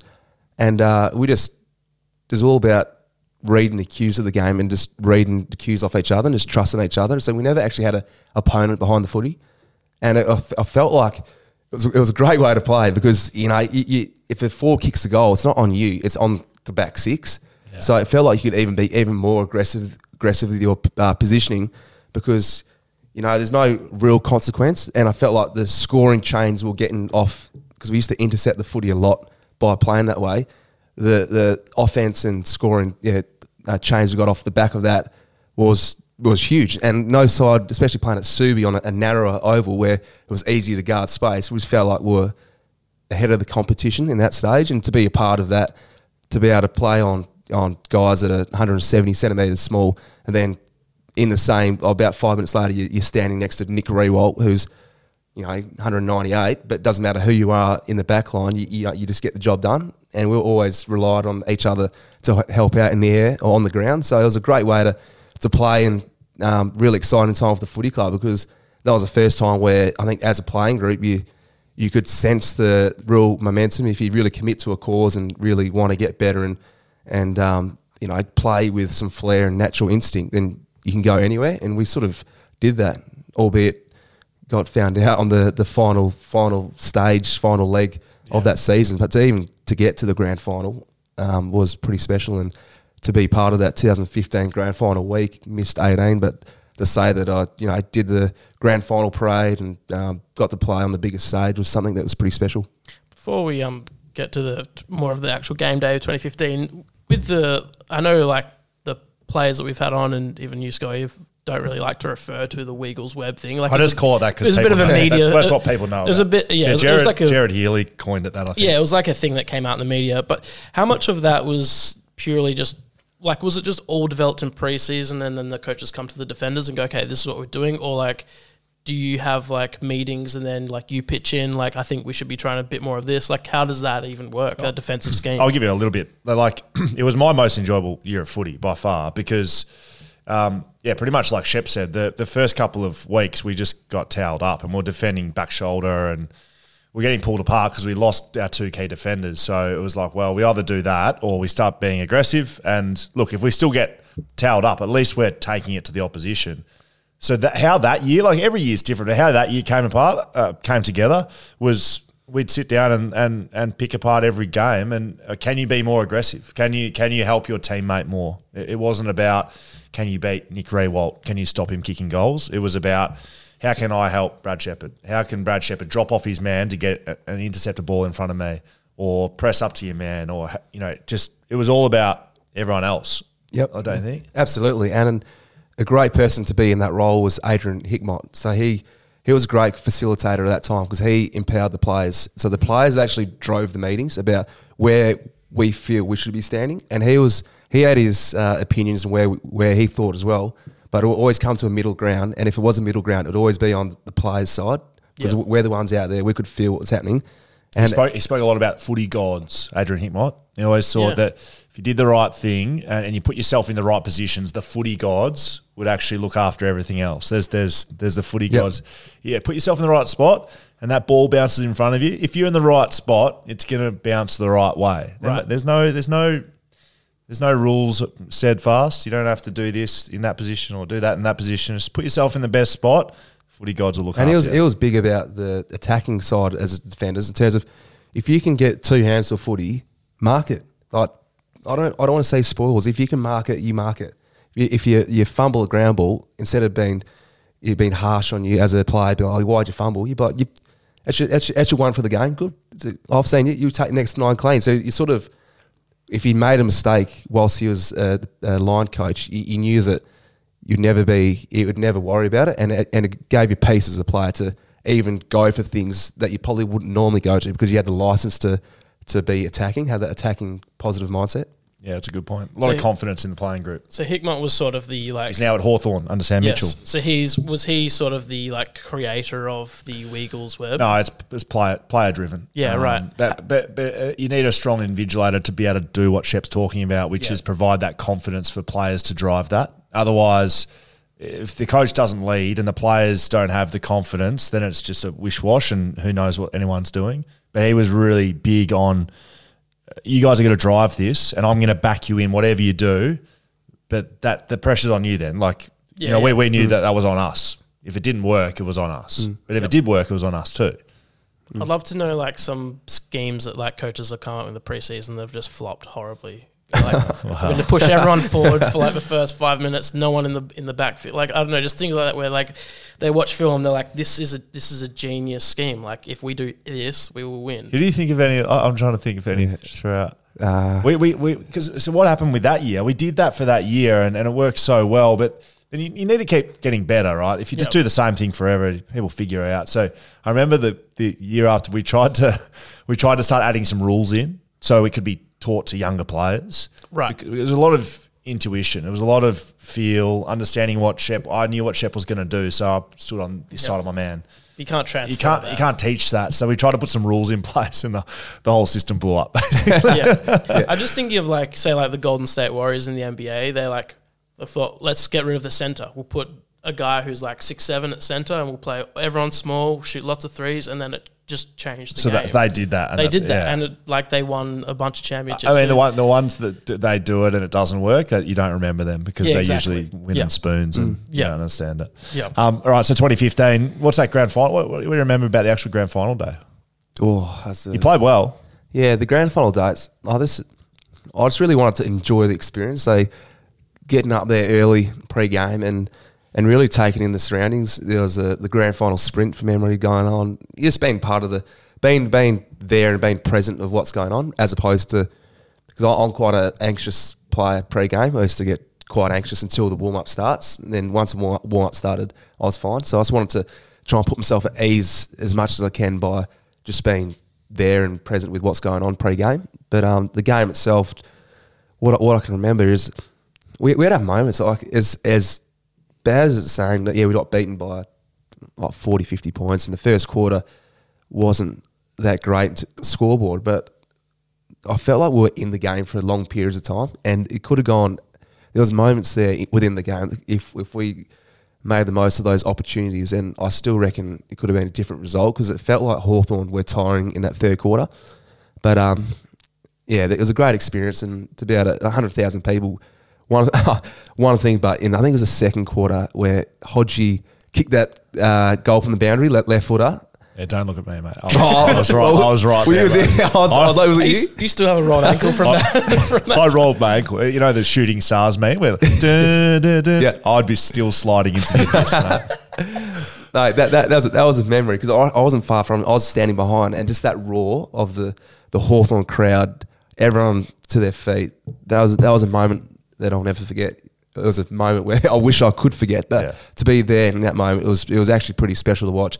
Big goal, big stage, and just that the atmosphere that the, the, the G presents itself in, in a big game. But yeah, there, there weren't too many celebrations post that for us, but we, we had a, like I said, I think takeaway moments within the game where we let ourselves down. I actually thought throughout majority of the game we held ourselves in good stead, and just the damn wall broke unfortunately. Then I reckon Shep might be the first person we've spoken to this, you know, in a year when we when we've brought up 2015 that's been like has some slight, not positive, but you know, not all like some, some people that we've had on. It's like want to completely forget 2015, but it's probably the most positive I've heard someone talk about it. Yeah, and it's real though. Like Shep's reflections are real. Hmm. It's just, I guess, just different perceptions of Yeah, you know how, how you look at a game and how you think about it and what you do want to remember. But like exactly what Shep's saying is correct. Yeah. It's just some people don't want to remember it and some Yeah. do. And yeah, um, so 15 happens, we do that. 16 and 17 you build, and we we go to 18. You have great season, play every year, every game that year. Um, and I mean, I think, I think, I think, I mean, the discussion we're about to have, it's pretty. Um, it comes up with me a lot. I'm sure it comes up with you a lot. Um, 2018 qualifying final. My, my year for 2018 was a bit of a rough one. Uh, I lost my best mate at the start of that year. Had my had my first child Nash, um, and I and and I'm in the team last round of the year. Think we're think we're go- going to the flag together. Get a call from Simo on the Thursday, and think he's ringing for my matchup. And um, and he, and he tells me we're, we're going with someone younger. So he was, he was telling me he was going with TB basically. Instead, it was out of me and TB to play that game. Uh, the Which- first which game's this? Collingwood qualifying final. And uh, yeah, I, I I was couldn't have reacted worse. I reacted worse than losing mates, losing my dad, um, injuries, anything. That was the worst I've reacted to anything in my whole life. Um, sh- shocking state, really. And you know, on, on the other end of it, I get to the. I, I pretty much was in bed for like two days, just a shit state. And I thought I thought to myself, the only way I get back in the team is if I get up and wake up and get my shit together and support the boys. There's nothing I can do. I've been dropped out of the team. Supporting the guys is, you know, I don't get to play in a grand final if they lose. And, you know, so supporting. So I, I remember getting to the game being very supportive. I was like overly supportive. I was just like, I'm just, I just can't, I hope you boys win. Like, because it was the only way I would be, get back in the team. And I don't know. You can take it from there, basically. But you know it, that, that that game doesn't go how you want it to go. You play every game and Yeah. no injuries. Yep. And then yeah, no injuries. No, I think uh, as you would have felt, I think 2018 there was a period there. I think at the start of the year, I think we won 11 or 12 in a row, or something. But that was the purest footy, and that, that was that was when you, as a player, you realised, you know, we're actually a pretty good side. You know, this year could be yeah, this could be a great year because I've never been on a footy field, even though we made the grand final 2015. I've never been on a footy field where almost having complete dominance of sides that you highly respect in the at the top at the top end of the ladder, and we're just dismantling them with our ball movement and just the way we're, we're playing. And each week we screwed confidence. Jack Darling was in; he was the best form I've ever seen a, forward play for that first half of the year. And then, uh, yeah, then also towards the back end, leading into the final series, you sort of you had that sense of you know this is this is our moment. You only get it a few times in your career as a playing group, and I think all supporters feel as well. Yeah, you know, this is this this is the year to to go all the way. And um, yeah, to that first final, uh, you know, I, I think I played 96 games straight to that point. Soft tissue injury. or any injury was probably at the back of my mind. Never thought it, it was going to happen to me, and uh, just that moment with the game where you know talking about stats, I chose to bloody soccer the ball as opposed to probably picking it up, which led to uh, tearing my tendon in the hamstring when, and tearing all the, the muscles around it, which was disappointing because at the time I thought, um, is that a cramp? And I was looking up the scoreboard, it was like 18 minutes into the first quarter. I was like, can't be a cramp. So I tried to get to my, my feet and I could realise a sharp sting pain straight away. And uh, coming to the bench, I could feel I was getting worse. I was like, no, this, this is not great. And what Scully said, um, it was great to see Scully in the rooms post that incident because he came down pretty much just before quarter time to come and console me to see how I was. And um, at that stage, our club doctor, uh, he said, you know, luckily for you, it's a it's a low grade hamstring, and you're only out for two weeks potentially. And if we make the grand final, you'll be there. So It was it was you, your dad, me, and the doc in the room. So I came down. The other boys were upstairs. A- Again, I wasn't down there to be like, oh yeah, I hope hope Shep's injured. I'll get back in the team. I was literally my mate's injured. Like I, yeah, it was really, right. really positive. You never know really how long someone's going to be out for. It's Yeah, not and, like, you know. and do you remember you, you were doing Yeah. tests and they were they were testing your hammy and you, you had some strength in it and I'd Yep. done some hammies before, Shep another d- done a hammy and I was like, mate, I genuinely thought I was like, mate, you'll be right. Boys will win this. Couple of weeks off, you're playing in granny, like you'll be fine. Mm. I feel bad about it now, but I was it was I was just trying to be Yeah, positive. no, honest, actually, I really, really love that you came down to because, like saying that someone who's had ham, ham, hamstring injuries in the past, and to be able to have that bloke just to lean on to be like, you know, it's, if you if you do the rehab, you'll be right for two weeks. Albeit he's here's the next one in line. So I was sort of there was part of me as well with knowing I was going to be out if if the um if the guys were to get up that game. Uh, seeing Scully there as well gave me a level of uh, confidence, but okay, like at least we've got someone ready to come in who's, who's stiff to go out in the first place. Um, it's sort of element element of myself of uh, you know I have let the boys down not being being there on the field tonight if they lose the game. You know, because this this is before that the sub rule, Medis rule, I think for memory. So I was like, so I was like, have, have I just cost this playing group, the club, a chance to go deep into the final? So I was probably more emotional about letting everyone down as opposed to the, injury itself. And yeah, that whole night, you know, I was on that game ready. I was like an ice machine, ice pressure machine. Pretty much had like an hour sleep because I did it every every I think uh, forty minutes for the entirety of the night till I got a um, scan the next day, which showed that it was a tendon tear and it's a twelve week injury, and you're, you're going into uh, surgery in three days. So just how quickly things just changed overnight was was um yeah it was pretty difficult. And like Scully said, oh, I had to well, I really want to be upbeat and positive with everyone because if you if you get, seen uh, being down and you're, you're disappointed and uh, talking about earlier about being the victim and why me, it can it can be infectious and rub off on people in different ways. So I didn't want to be that person. So I needed a couple of days to to debrief and, and get some clear thoughts of you know what it all looks like and what what's next. And the first thing came to mind was as soon as the surgery had been done was how can I get around the boys because at that stage they'll, they'll lead into a prelim. So how can I just just be there and just just you know be still part of the journey, but knowing that you're not going to be playing. So you find out the tendon. You know, clearly you don't know the club's going to go and win the grand final, but like you said, there was a feeling around the group that we were one of the best teams, if not the best team. So there was confidence. Do you? Is the is the reaction? Um, what what is it? What what what do you what do you feel when you get told tendon's gone? Yeah, I was uh, I was pretty pretty emotional. I was um yeah I was just at the cafe um, and get get the phone call thinking it was going to be good news, and it was straight away it, it's not good news. So straight away I was like, oh no, this is this is not great. And uh, immediate thought was, yeah, this, this is the the that moment, that opportunity that you worked hard for. It's going to be taken away because oh, I never had that feeling in my the first eight or nine years of playing AFL football. This is this is the moment in time where I think we're going to go all the way, or go at least close to it, give it a crack, because the way we we're playing had so much confidence, and um, everyone was just playing at their A level. Everyone was playing to their potential at that stage of the year. So I was, yeah, I was pretty pretty upset with not being there, but that was I tried to hide it as much as I can internally. So as soon as I sort of stepped outside my house, you know positive vibes. Always be that sort of not upbeat. 'cause You can't you can't force yourself to be upbeat, but just be just be normal and just accept what's going on and, and sort of show that you know there's more to life than just football. Um, it's not irony is the wrong word, but basically Shep and I had the same feeling. I think we've spoken a fair bit about Yep. it. Like, so I, I, I felt like Shep felt when he did his hammy the week before. Like I felt like my opportunity was gone. You know, I'd put my life work into this career of footy, and and I and I wasn't going to get the opportunity back. And and now someone gets injured, and it's Shep, and I do get the opportunity. But at that moment, that's how I was thinking. So we've actually been through pretty similar emotions, right? Um, okay, so win the prelim, coming in the grand, we- we're playing in the grand final. Um, how's that week for you? Yeah, that was. I think that was that was the toughest week of my life.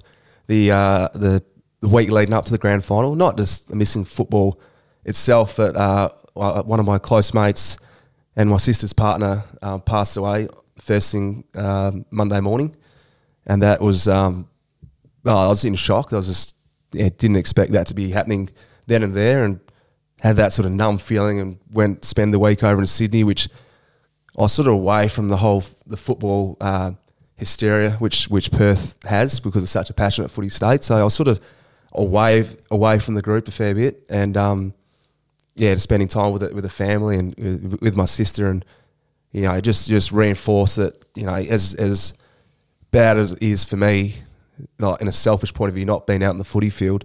There, there is so much more to life than just football. It's, it's a game. Love playing it. It's great that I can play the game, but going through this experience just shows you that you know you, you got to be you know is, is this more life? So that, that sort of in terms I was more I was, I was more struggling with with that than being at the ground watching watching everyone do what they did. And um uh, I remember the Friday night get get because I flew down to to Melbourne on the Friday afternoon and saw the guys quickly and um, didn't want to disrupt their run, so I kept it hush hush. No one knew at the time about what was going on because quite a few of the teammates were, were mates with him as well and we knew him very well. So I sort of didn't want to lob lob onto them what was going through because you know talking about distractions could have been a potential distraction for a couple of players. So um, being that upbeat and being, positive and was was I guess hard to do, but it was something that you know I, I sort of if I if I said to myself I'm going down there, don't don't be down don't go down to Melbourne with the playing group and and uh, be loping around. If you're going down there, you, you're there to support and and really the boys on, cheer the boys on, and um, yeah, there was moments throughout the game and pre-game where I was you know, away. It was just you know it's quite emotional and dawned on me what was going on and um, yeah, sort of led to that first quarter where I think they kicked the first three or four that I just I think the, the emotion and everything just, just got hold of me where it's just um, yeah, not I don't know if it's a panic attack thing, but I just started sweating and started hyperventilating. So I I just need to get out of this position in the stands because I was just it was just everything was just overwhelming. I think it all finally caught up. It took 20 minutes into the first quarter and maybe they are four goals down. West Coast are four goals down. So I was like, oh no, this is this is not how it, it, it planned out and sort of that feeling again of me not being there, like have I contributed to, to this in any way? So it was, I think the emotions got the better of me. So you were sitting with with other team members, uh, and what did you have to just have a spell? And Yeah, so the they, um, yeah, there's, there's no glamorous seats for the, the squad. Uh, we, we were up in the nosebleeds. no, you know, I think one of the first tiers, pretty good seats actually, just in front of the Collingwood uh, players race where they run out and saw the flag dismantle pre-game. So that was actually great to see. But um, yeah, just uh, in one of the, the front rows there. D- Did you game day for you? It might sound like a weird question, but I've, I've spoken to other guys that missed out on you know grand finals or premierships or both or whatever. What was the? f- Is it dumb to ask? Did you want the boys to win? Like, did you? Does that is that a stupid Yeah. question? No, not at all. Oh, yeah, Um, yeah, absolutely, one hundred percent. Yeah. I think like as soon as you you understand that, yeah, it's the eighteen to twenty two. Obviously, it's going to mean a lot more, but just the, the the squad itself, what they've got to go to to get up for every game, and you need training standards high. You need the support staff, what it means to them, the the coaches, how much work each coach puts in after hours. It's not just you know rocking up from eight to five. It's it's after hours, and they also supporters. I think footy clubs, it, it's it's it's more than just eighteen. It just it means so much to so many different people, and even just being retired now, going down to a pub, watching the game, just how much passion and how much footy means to everyone. So you know, I, I was I was a, I was more of a supporter and fan because I just wanted everyone to win because I knew if we won, this like how good the state's going to be, how good uh, the club's going to be, the feeling inside the club, how good how good WA's going to be. You know, so I was I was just more of a fanboy that day. So five minutes to go. Um, game goes how it goes. Boys get themselves back in the game. You're up there with Gaffy, Yeah. Nick, Gaffy and Nick Nat. I've seen the footage. Yeah. You boys Pacing around. Pacing I was around. pacing around. What's what, I mean? What's that? What's I that? don't think I've seen that. So you're out of your seats and you just Yeah, so because Gaffy Gaffy's out with an eight week Yep. ban from um, you know the Brayshaw incident. Um, Nick Nat's missed with a with a knee. Yep.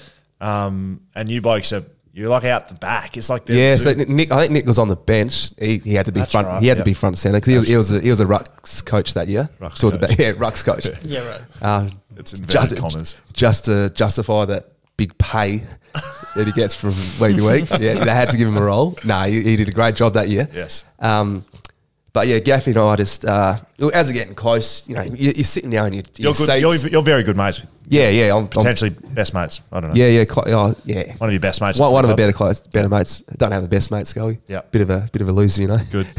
Perfect. Um, no, no laugh.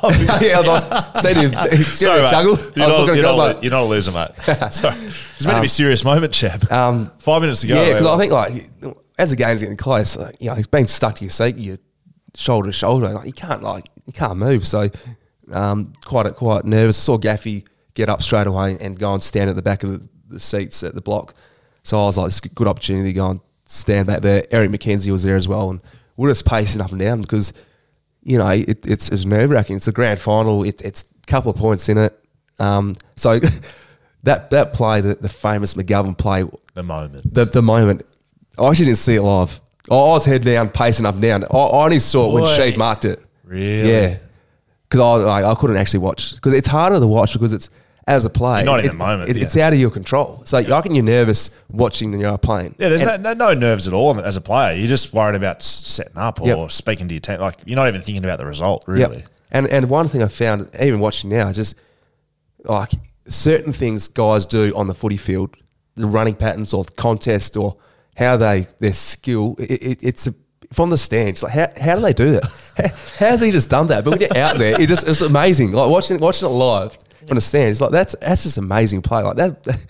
How'd that bloke just do that? But when you're out there, it just shows you just how much you're just in tune with the game and so focused on just the next moment you can be involved in. You ever do that that when you're watching yourself? Like you're sure you've watched your highlights. You've uh, with those 19 goals. Yeah, That- that's how that's how I know play by play exactly what happened. You see I've the got it on repeat at home on the TV. So Sheeta kicks a goal. Um, last minute goes how it goes. What's the feeling when the siren goes? oh, it's just elation. Yeah, everyone was everyone was up and about. Yeah, I was I was hugging I was hugging everybody in my sight because it was a, a very uh, favourable West Coast contingent up in that grandstand. So everyone knew everyone and everyone's just carrying on. But straight away it turned to how do we get on the oval? everyone, there was a there was a moment where some, I think oh I can't remember who said it, but get down the stairs, get down. We've got two minutes if you want to go on the oval. So it's gone from gone from yes, yes to get down, and I was, I was still trying to get over my hamstring, so I was like hopping down the stairs. were you on crutches or you just Uh, at that stage, no, just just got rid of the Just crutches. around. Yeah, I was limping around. So I was hopping down this like three flights of stairs trying to get to the bottom level. Everyone, everyone was running ahead of me. I'm like hopping. Because the last thing I wanted to do is, is tear my hamstring up. There's surgery after a week, and um, and then managed managed to squeeze on up the race and get on the oval, and just to just to be there, and experience that moment. You know, as, as a player, be completely different, but as a spectator and um, yeah, I guess mates with everyone to be able to share that experience uh, straight after the siren was, was something pretty special, and everyone, all the West Coast fans, hung around all game for, for the first probably two or three hours post game to be able to to be able to witness it and do the do the lap of honour with everyone. Um, see Sheeta have his personalised photographer standing behind him, taking taking photos of everything. um, but it was a great moment.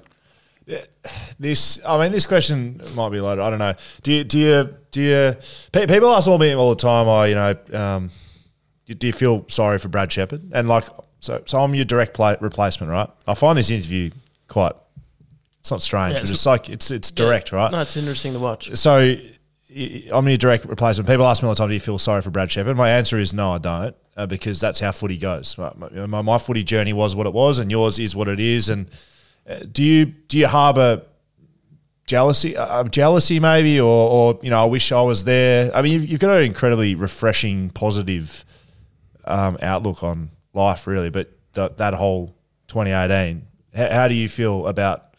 Not our relationship, but you know the fact that I come in, play a grand final, win a premiership, and you don't. Oh, I think in terms of the, the uh, relationship, like it's great. I'm, so I'm really happy that you got to experience that, and it's great that you know I thought you were stiff to go out in the in the first instance. So you know, I talk about journeys and stories that just shows you that you know if you, you if you're out, don't drop your bottom lip. You, you could be back in straight away. It's, I think it's a good lesson for everyone. But yes, I, that, don't don't get me wrong. There's there's still moments.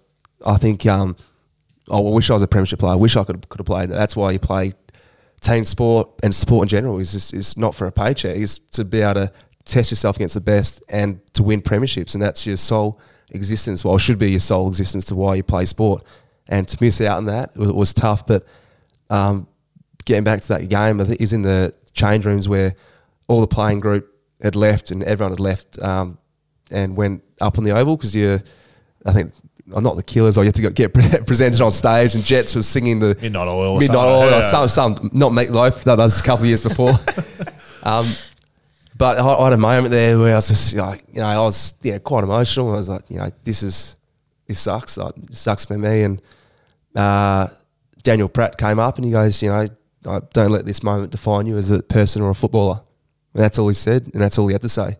And you know, from that moment going forward, just I've been been happy and content with it. Been al- al- al- although yeah, I'd love to be a premiership player, but straight away from that moment, um, a, a good saying that my old man always drilled into me growing up was like your, your character is always is never tested when things are going well. It's how you deal with it, deal with adversity. So I reckon I had about a week where I was yeah a bit flat with with what was going on, but straight away it turned into motivation. But you know what, this is this is what it is. How can I use this as like motivation? How can I come back a better player and have have a really good couple of years? This um this question I feel like comes up a lot, like just in in general footy fandom. Um, thoughts on every player getting premiership medal, like because you you know you're one step away from getting that. Every or not. squad member. every you know even just the forty whatever the forty four list or whatever.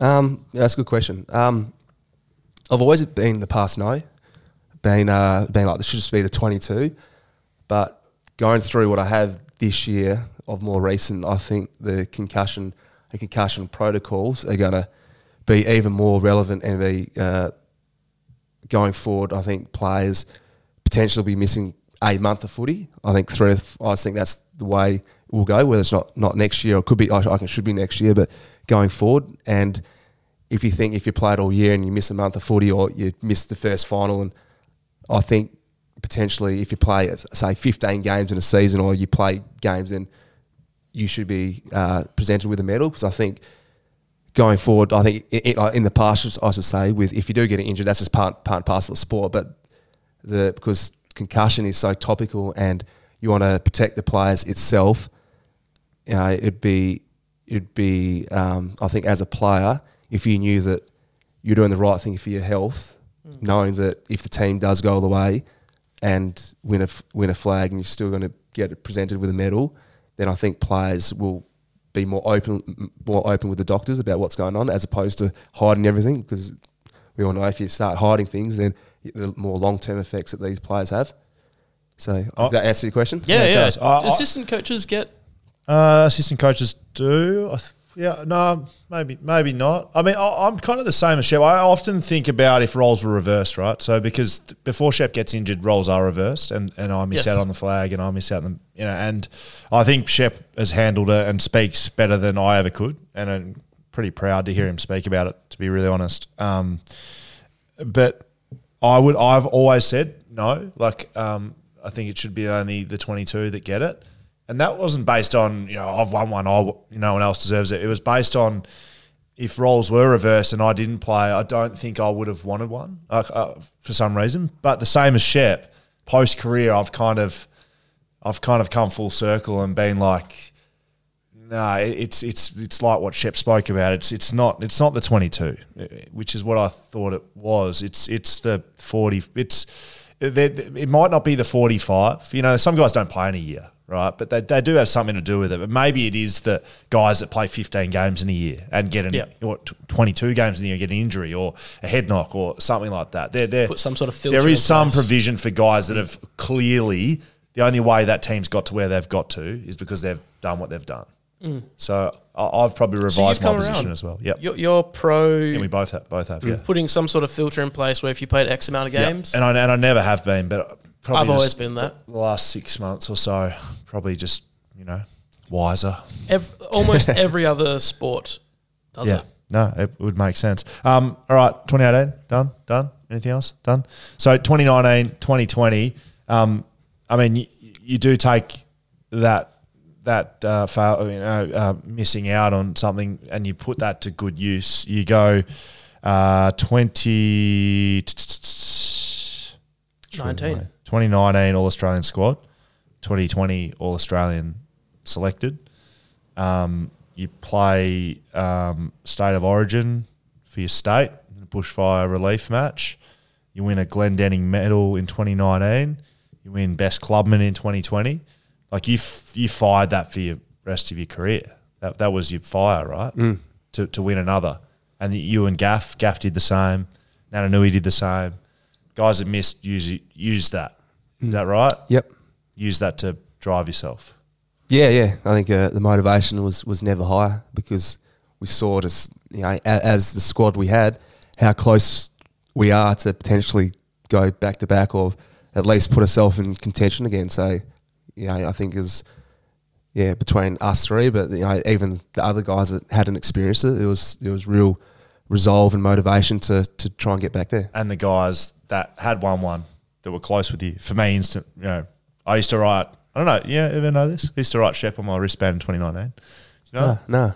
used to write Shep on my wristband. Um, sometimes other, I used to write stuff on my wristband all the time. So 2018, it was um, AFM, who's um, my mate that I lost, Andy MacArthur, and my dad's AJS, right? And that was kind of my my. Um, it was to help me switch on mentally.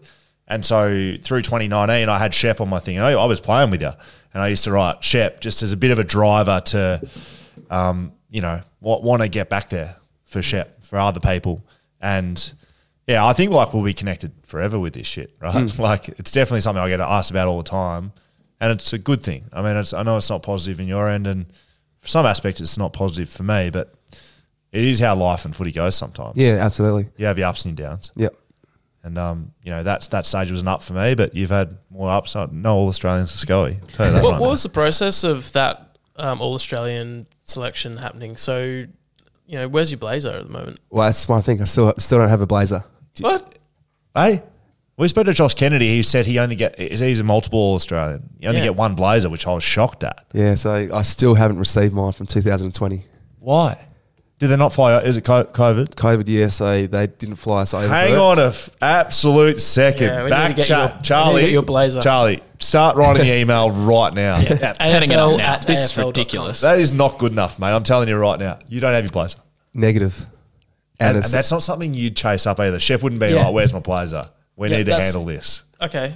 Would you like it handled? Uh, that'd be size? great. Yes. What's your blazer size? You're 42? Oh, I've probably blown out. 48? So, yeah, go with a couple. All right. You know what we're going to do? We're going to get Chevy's blazer. That, that is the actual directive out Yep. of this podcast. We get you all your fucking blazer. And I'm going to present it to you right here. Oh, that sounds great, mate. I'm actually excited. awesome. This is actually All right, good. great. Yeah, that's our mission. And all right, I'm gonna I'm gonna segue this straight into the things that people deserve.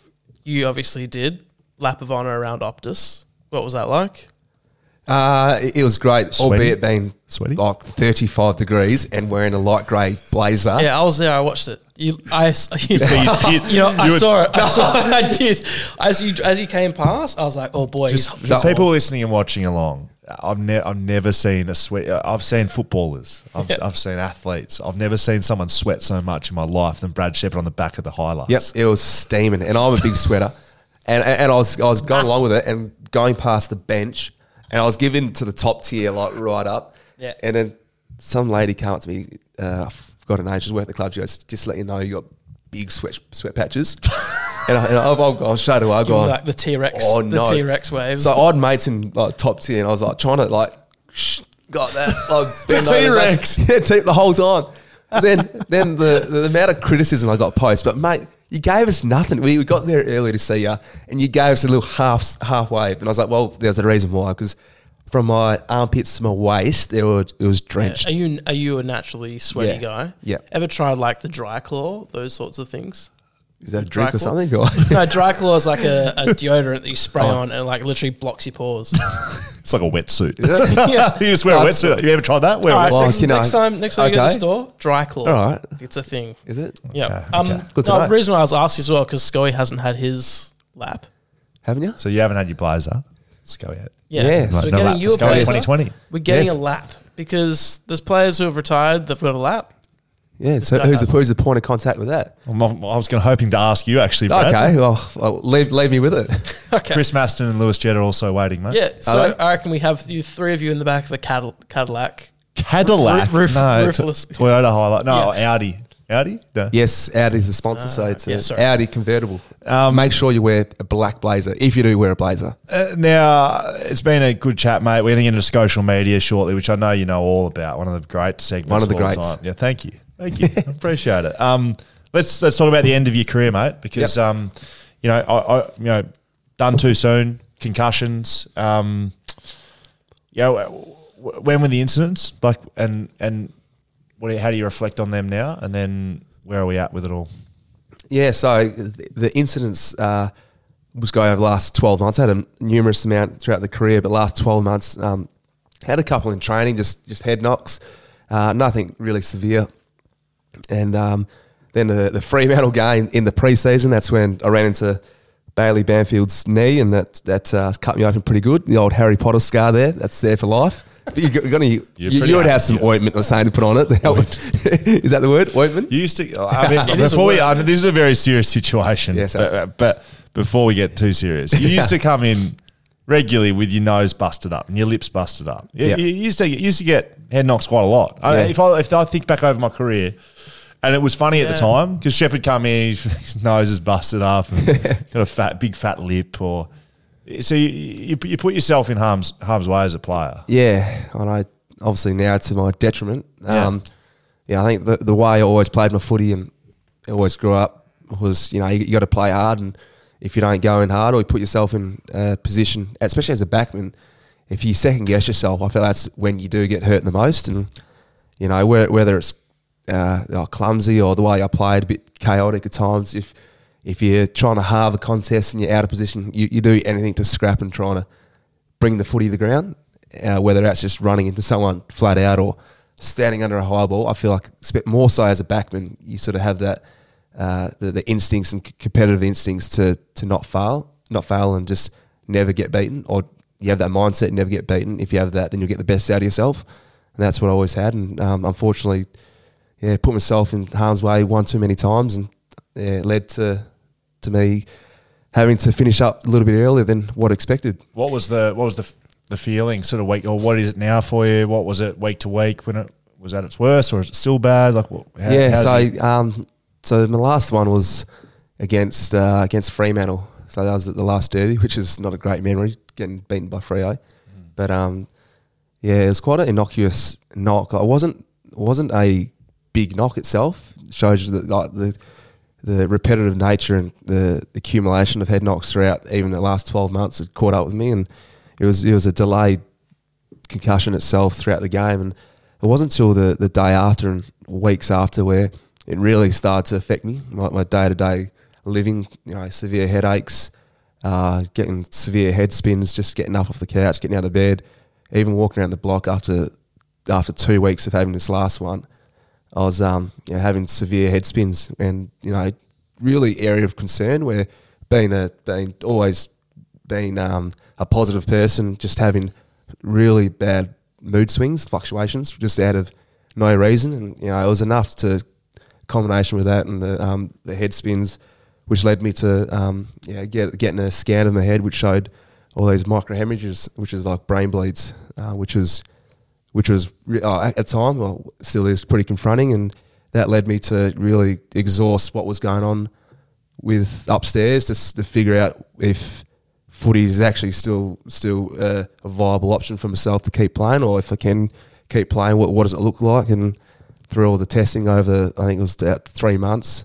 Um, yeah, the conclusion was to you know footy was deemed too high risk for me to keep playing, and um, that's I think at the time, yes, it, it was hard to hard to swallow, but at three months post that game, I was still having like, symptoms and bad symptoms. So um, I tried to get back into training about a month later, before uh, even before I made a decision with the waffle guys, and um, you know about an hour post that last training session, I felt good and I was ready to go in the off season, enjoy the off season.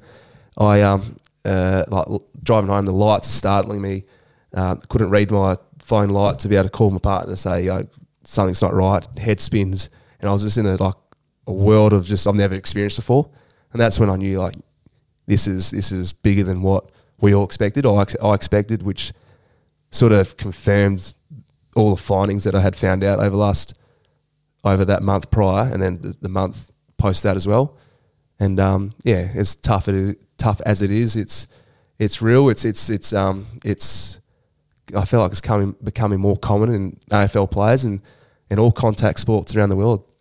The further study and with head knocks and the uh, the cumulative effects of subconcussive knocks. It's not so much the the big concussion; it's the accumulation of just that feeling. You, know, you get dazed in a game, you get, you get knocked, and you're like, oh, oh, oh, got knocked, got knocked, and you, you're seeing stars for a bit, but you're still conscious, you're still with it, you're still past the You're not- testing, you, yeah. you're not knocked out. Yeah. So, accumulation of that over a, five year period, if you have uh, ones week on week on week, then that has the, the lasting effect, long long term effects. Do you worry about long term effects? Yeah, yeah, Not only your mental health, but your your yeah. health. Yeah, absolutely. It's sort of oh, seeing all these past players coming out now. Um, you know, speaking up of experiences they're going through. It's um, yeah, it's, I do get a bit worried. It's not not so much to now. Um, you'd like this. I've got a, a pair of optical glasses, or reading glasses, that are, are ro- tinted rose coloured. So they're not the rose coloured lens. It's uh, it's not a fashion accessory or Shep used to roll into team meetings with glasses from very early on, 2010, 2011. Like We always- like Yeah, like the ones you got on. Okay, and, yeah. and we used to we used to bag him, say you're just making this up.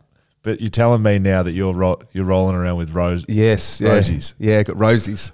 well, Mick Malthouse Yeah. transition lenses on. Yeah, pretty much. Yeah. yes, but that's So- uh, that helps to um, to read. So to be able to concentrate o- over, So like over ten minutes. regulate your eyes. yeah, to your right. brain to put your, your brain at ease. Because if I read for if I didn't have them or wear them whilst reading, and even off computer screens, it's um yeah, it's about a ten minute span before you just your, your patience you, it just gets too overwhelming. So that's that's definitely fast tracked my um, development in terms of getting over these symptoms by getting these glasses. So if you see me rolling around Perth with these Feel free rose give colours, some give, give us some advice. But there's there's an underlying thing why I'm wearing them.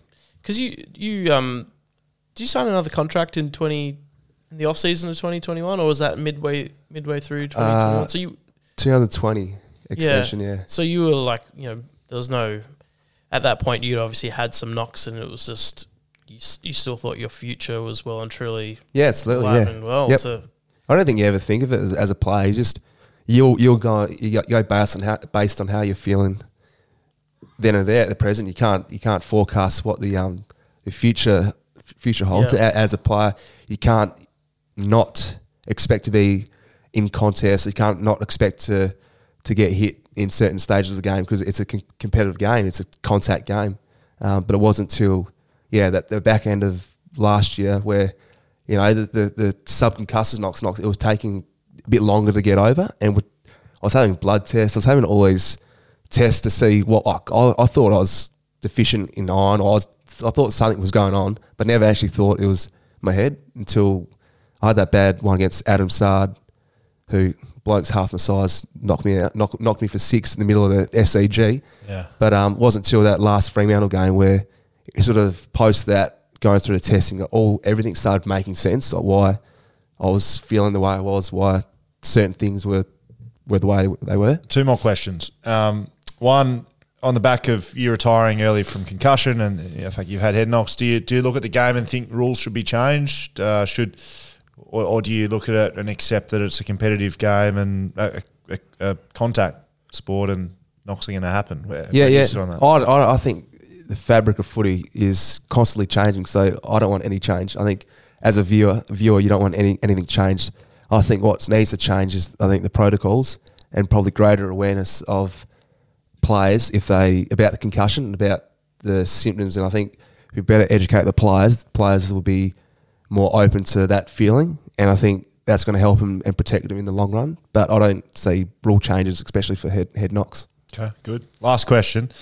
Now this is a this is this is a personal one. I need to get off my chest. Oh well, so I was quite publicly um, scathing a little bit before you retired. It was released in the media before you actually got to speak to the players. Did you did you know about that? Did it affect you? Um, just interest. I, I I sort of have spoken to you, but I'm interested to hear what you what you thought about that. Forgot that that even happened. That Oh, was I did. shit. I yeah. didn't. Um, Let's- yeah, let's yeah, hear good question. Yeah, sorry, um, yeah. Yes, yes. I, was- I, I was still waiting on a, a final report to, um, you know, from the neurologist to to dictate the outcome, but he was he was pretty emphatic that you know I was going to be finishing up, and the hardest thing for me was uh, the the younger players always come back two weeks before the older group, and I wanted to make sure everyone was in town to be able to to tell them. And there's only a few players that knew at that stage. And I understand footy clubs, people talking, you know, it was pretty much out there, but I, I sort of didn't want it to be out there until I had spoken to the playing group because the last thing I wanted was, you know, I just wanted to, from the horse's mouth, essentially, like, you know, this is, these, not getting into the reasons, but this, this is why, you know, a big, more of a thank you to the players and the footy club. So yeah, I wasn't overly wrapped when it got leaked the story.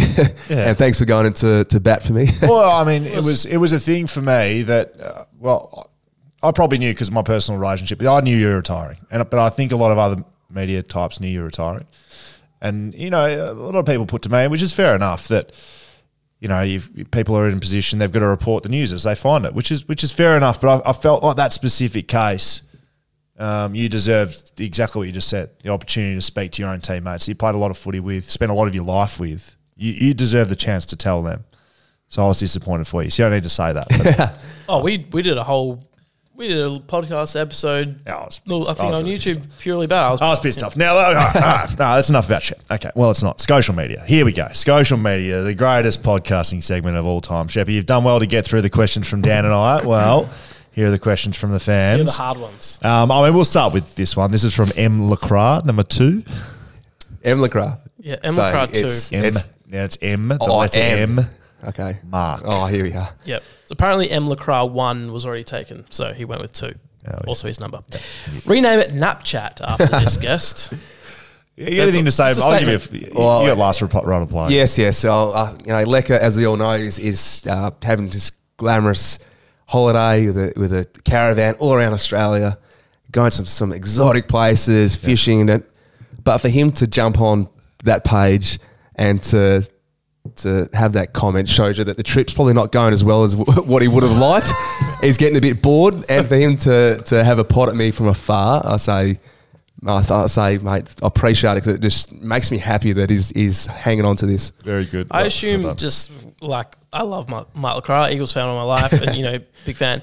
But I just assume whenever I think of Mark LeCras, whatever he's doing, he's just in a West Coast Guernsey with a premiership medal on, going, you know what happened next. Like he's just always in that He, state. he is the ultimate pest, Lecker. Yeah, he is number one pest. Uh, Thomas Diamond. Uh, which three players from the club do you see yourself still having a beer with at the pub at the age of sixty? the age of 60. Oh, Be lucky. yeah. I'll be You'd lucky, to I'll get 60. um, at the age of 60, oh, it'd be, be hard to say three. I I would have hoped, I would have hoped most of them. Most of the guys I played uh, over 100 games, I reckon, we got that real relationship with. So it's hard to put a number on just three. Do you remember how many games you played with Scully? I'd be How- 100. take a guess. I reckon his whole career. Or just about 100. I reckon 180. Went high. Overs, absolute overs. 129. All right, well, guess the uh, so 129. Give us a percentage of win win rate. Okay, so it must mean more the, I'd say 45. Percent. So We, we, we, 50. We, we won some. I thought maybe together, early- early- 55%. No, no, no. don't 55? worry. Yeah, 55%. That's all right. Fifty-five percent. Yeah. Wow, it's 70 not ten percent difference. No, it's 70 not. Yeah, but 72 you've given us wins. a lose. You've started with a losing. Yeah, you Well, went, you went 'cause I, went, I went overs the first. Yeah, sorry. Seventy-two wins, fifty-six losses, one draw. Draw. Gold Coast, man. Wasn't bad. Pants, like Gold Coast. Adam Scott, 18. Um, So I thought he'd be playing. Be out in the, out the greens, wouldn't he? Adam Scotty. Uh, true or false? You were the worst player for the Attadale Bombers three-peat. Should there be a royal commission into how into how you won the three? Adam, yes, I know Yeah, Adam well. Adam. Yes, uh, he was at a rival junior footy club, and uh, the Attadale Bombers, the mighty three-peat. We had a lot of Aquinas boarders to play for that team, and um, fair to say they were very handy players. And um, luckily, luckily for them, they, they chose Attadale as the destination club. They, they wanted to win flags, and um, yeah, I, I definitely wasn't the best player of my team, and won multiple flags for them.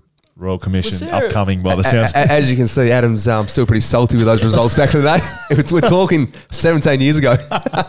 Was um was it was it someone that said that Brad Shepherd's dad still wears a Bombers um bomber jacket? Yeah, it would have surprised me. He was the head coach. Um, Which club? actually, here's one Attadale Bombers. So Jeff Marsh was uh, assistant coach as well. And one of the years we had Chris Connolly whilst he was coaching Fremantle. He was one of the assistant coaches. There's the reason there. There's a reason. Chris Connolly, Charlie, you happy with that Actually- or what? I think he got a bit distracted, I distracted, tell you didn't he? what, What a big Freo fan. big Freo man. yeah, I am. One of the uh, best things to see was when Chris be was coaching.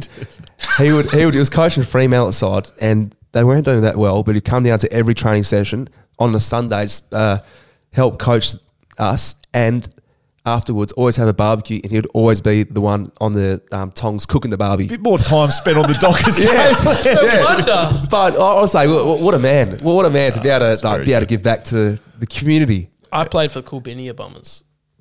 Which is, you know, Where? yeah, Coolbinia. Need a passport to get there. Oh, Yeah. Shep, The Shep, other Shep, bombers. Shep Of doesn't South spend a River. lot of time out of the Golden Triangle, other mate. He spends a lot of time around the rich areas. Uh, this is just a this is just a one one word answer. Marshy.omira. uh, who is the better fisherman, Shep or Lecker? Shep. Ty underscore taker three. Having to defend some of the best comp in 1v1s, how did you prepare mentally? Best in the comp. You've, you've read that incorrectly. Some of the best in Best the comp. players in the comp. 1v1s. How do you, how'd you prepare mentally to play on some of these guys? This not one word.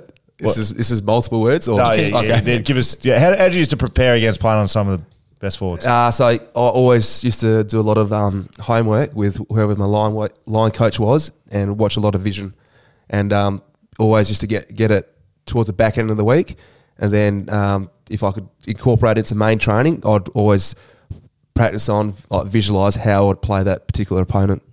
You, you reckon you got to go, especially those roles, you got to go into detail to see what's their strengths and how even as little as how they what side they roll. So you know, lead up what side they roll. If you if you watch a forward always has a preferred side. So if you can what do you mean by that? By roll, just for uh, so when a, when a forward leads up and doesn't get used, how they roll back to to uh, create length in their game to be able to be in a position to to be in the contest again. And it always used to find if I could be in be in the way and sort of push them out of the way, delay them by two or three seconds, then they're two or three seconds out of position from being at the next contest. So I'm always a big believer. Yes, you got to be a good defender and you got to defend the contest, but playing these forwards, I used to prioritise when the footy was away, so they would be out of position. So when the footy came down, they weren't in a position to impact or be in the contest. So it's always like the pre-defensive work. I used to really nail them. Did you did you find that forwards ha- would have you know like a bit Zoolandery and only turn left? Like would guys have this? They go I'll the tell you what, way? that's funny. Jaidyn Stephenson. really. Yeah, Jaidyn Stephenson. I remember this. I remember this. I remember this. Yeah, so um, it, and uh, Fritsch does it a bit as well. He like the way he his leading patterns, but Jaidyn Stephenson, he was one player and I think it was eighteen where he was having that good year, and we went over to MCG, and he was playing out of the goal square, got pace. He's like uh, Daniel Daniel Pratt was like, you know, he's he's your matchup, you know, and he he went into detail in like such detail. He goes. He only he only turns. I think it was left for memory. Only like top, only. I was like, no, he, he does. He goes, I swear, only turns left. Wherever he goes, he'll spin left. Because I, I watched a fair bit of vision on him. I was like, he actually only turns left. So I, I was defending him like, like. Please tell was- me you turned right. no, not not once. So I was, I'd always like always get and, and pressure him, and so he couldn't turn left at all. So he would run, try and run wide around to try and get in behind me. By that stage, the footy's already come in. So I found that that's, that was a way to, to beat my opponents. Exposed. Try and expose Okay. any any weakness they have. Uh, Bra- um, Love it. Se- Sevenson's b- built like a young Brad Shepherd um, back in the day. Very similar builds, actually. Um, prowls.com.au. I feel Um, like you know this person. Brad, how does it feel to be known as the cousin of Mitch Marsh and he's better at footy? Well, it's it, it's pretty good now. He's, he's had he's had a pretty good couple of years, Mitch. Yeah, good point. no, he's um And is he better at footy? no, he, he was a, he was a man child as a as a youngster. So he used to plonk himself at full forward, traditional Tony Lockett or yeah, probably Tony Lockett. Um, I actually reckon he would have got drafted, but the the way the demands on the each individual, you got to be able to run. You know, he would have found it a little bit tough, but very good name? hands. The Bison. The Bison got a got a massive head on him. Good. Yeah, oh, literally massive scone. We keep it going. Alex double underscore Paul. uh, how much faster can you bowl than Mitch? no, he, he was always quicker than myself. Uh, I was a more swing bowler.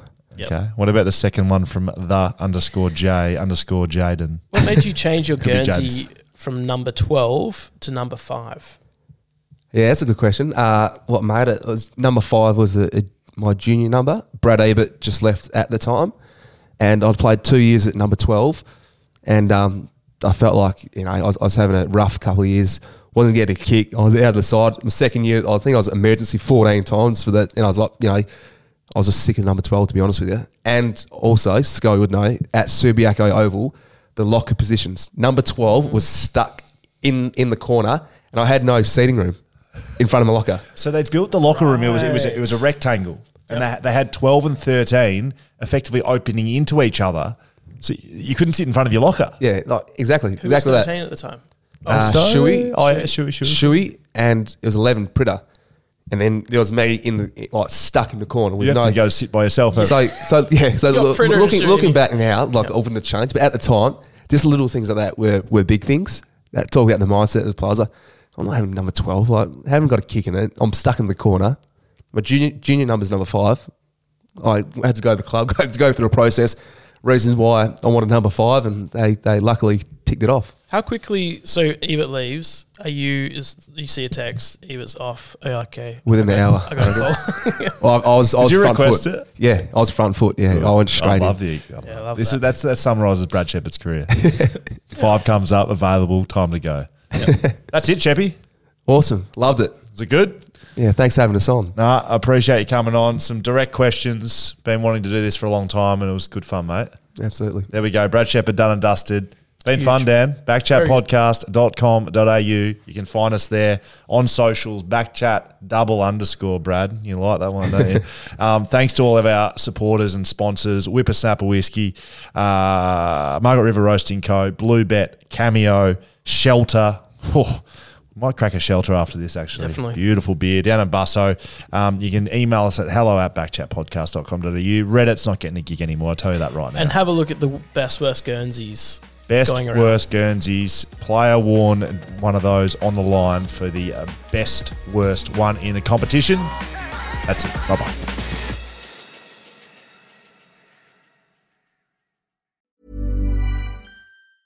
Hi, I'm Daniel, founder of Pretty Litter. Did you know cats tend to hide symptoms of sickness and pain? I learned this the hard way after losing my cat, Gingy. So I created Pretty Litter, a health monitoring litter that helps detect early signs of illness by changing colors, saving you money and potentially your cat's life. Pretty Litter is veterinarian developed, and it's the easiest way to keep tabs on your fur baby's health right at home. Go to prettylitter.com and use code ACAST for 20% off your first order and a free cat toy. Terms and conditions apply. See site for details. Normally, being a little extra can be a bit much, but when it comes to healthcare, it pays to be extra. And United Healthcare makes it easy with Health Protector Guard fixed indemnity insurance plans. Underwritten by Golden Rule Insurance Company, they supplement your primary plan, helping you manage out of pocket costs without the usual requirements and restrictions like deductibles and enrollment periods. So when it comes to covering your medical bills, you can feel good about being a little extra. Visit uhone.com to find the Health Protector Guard plan for you.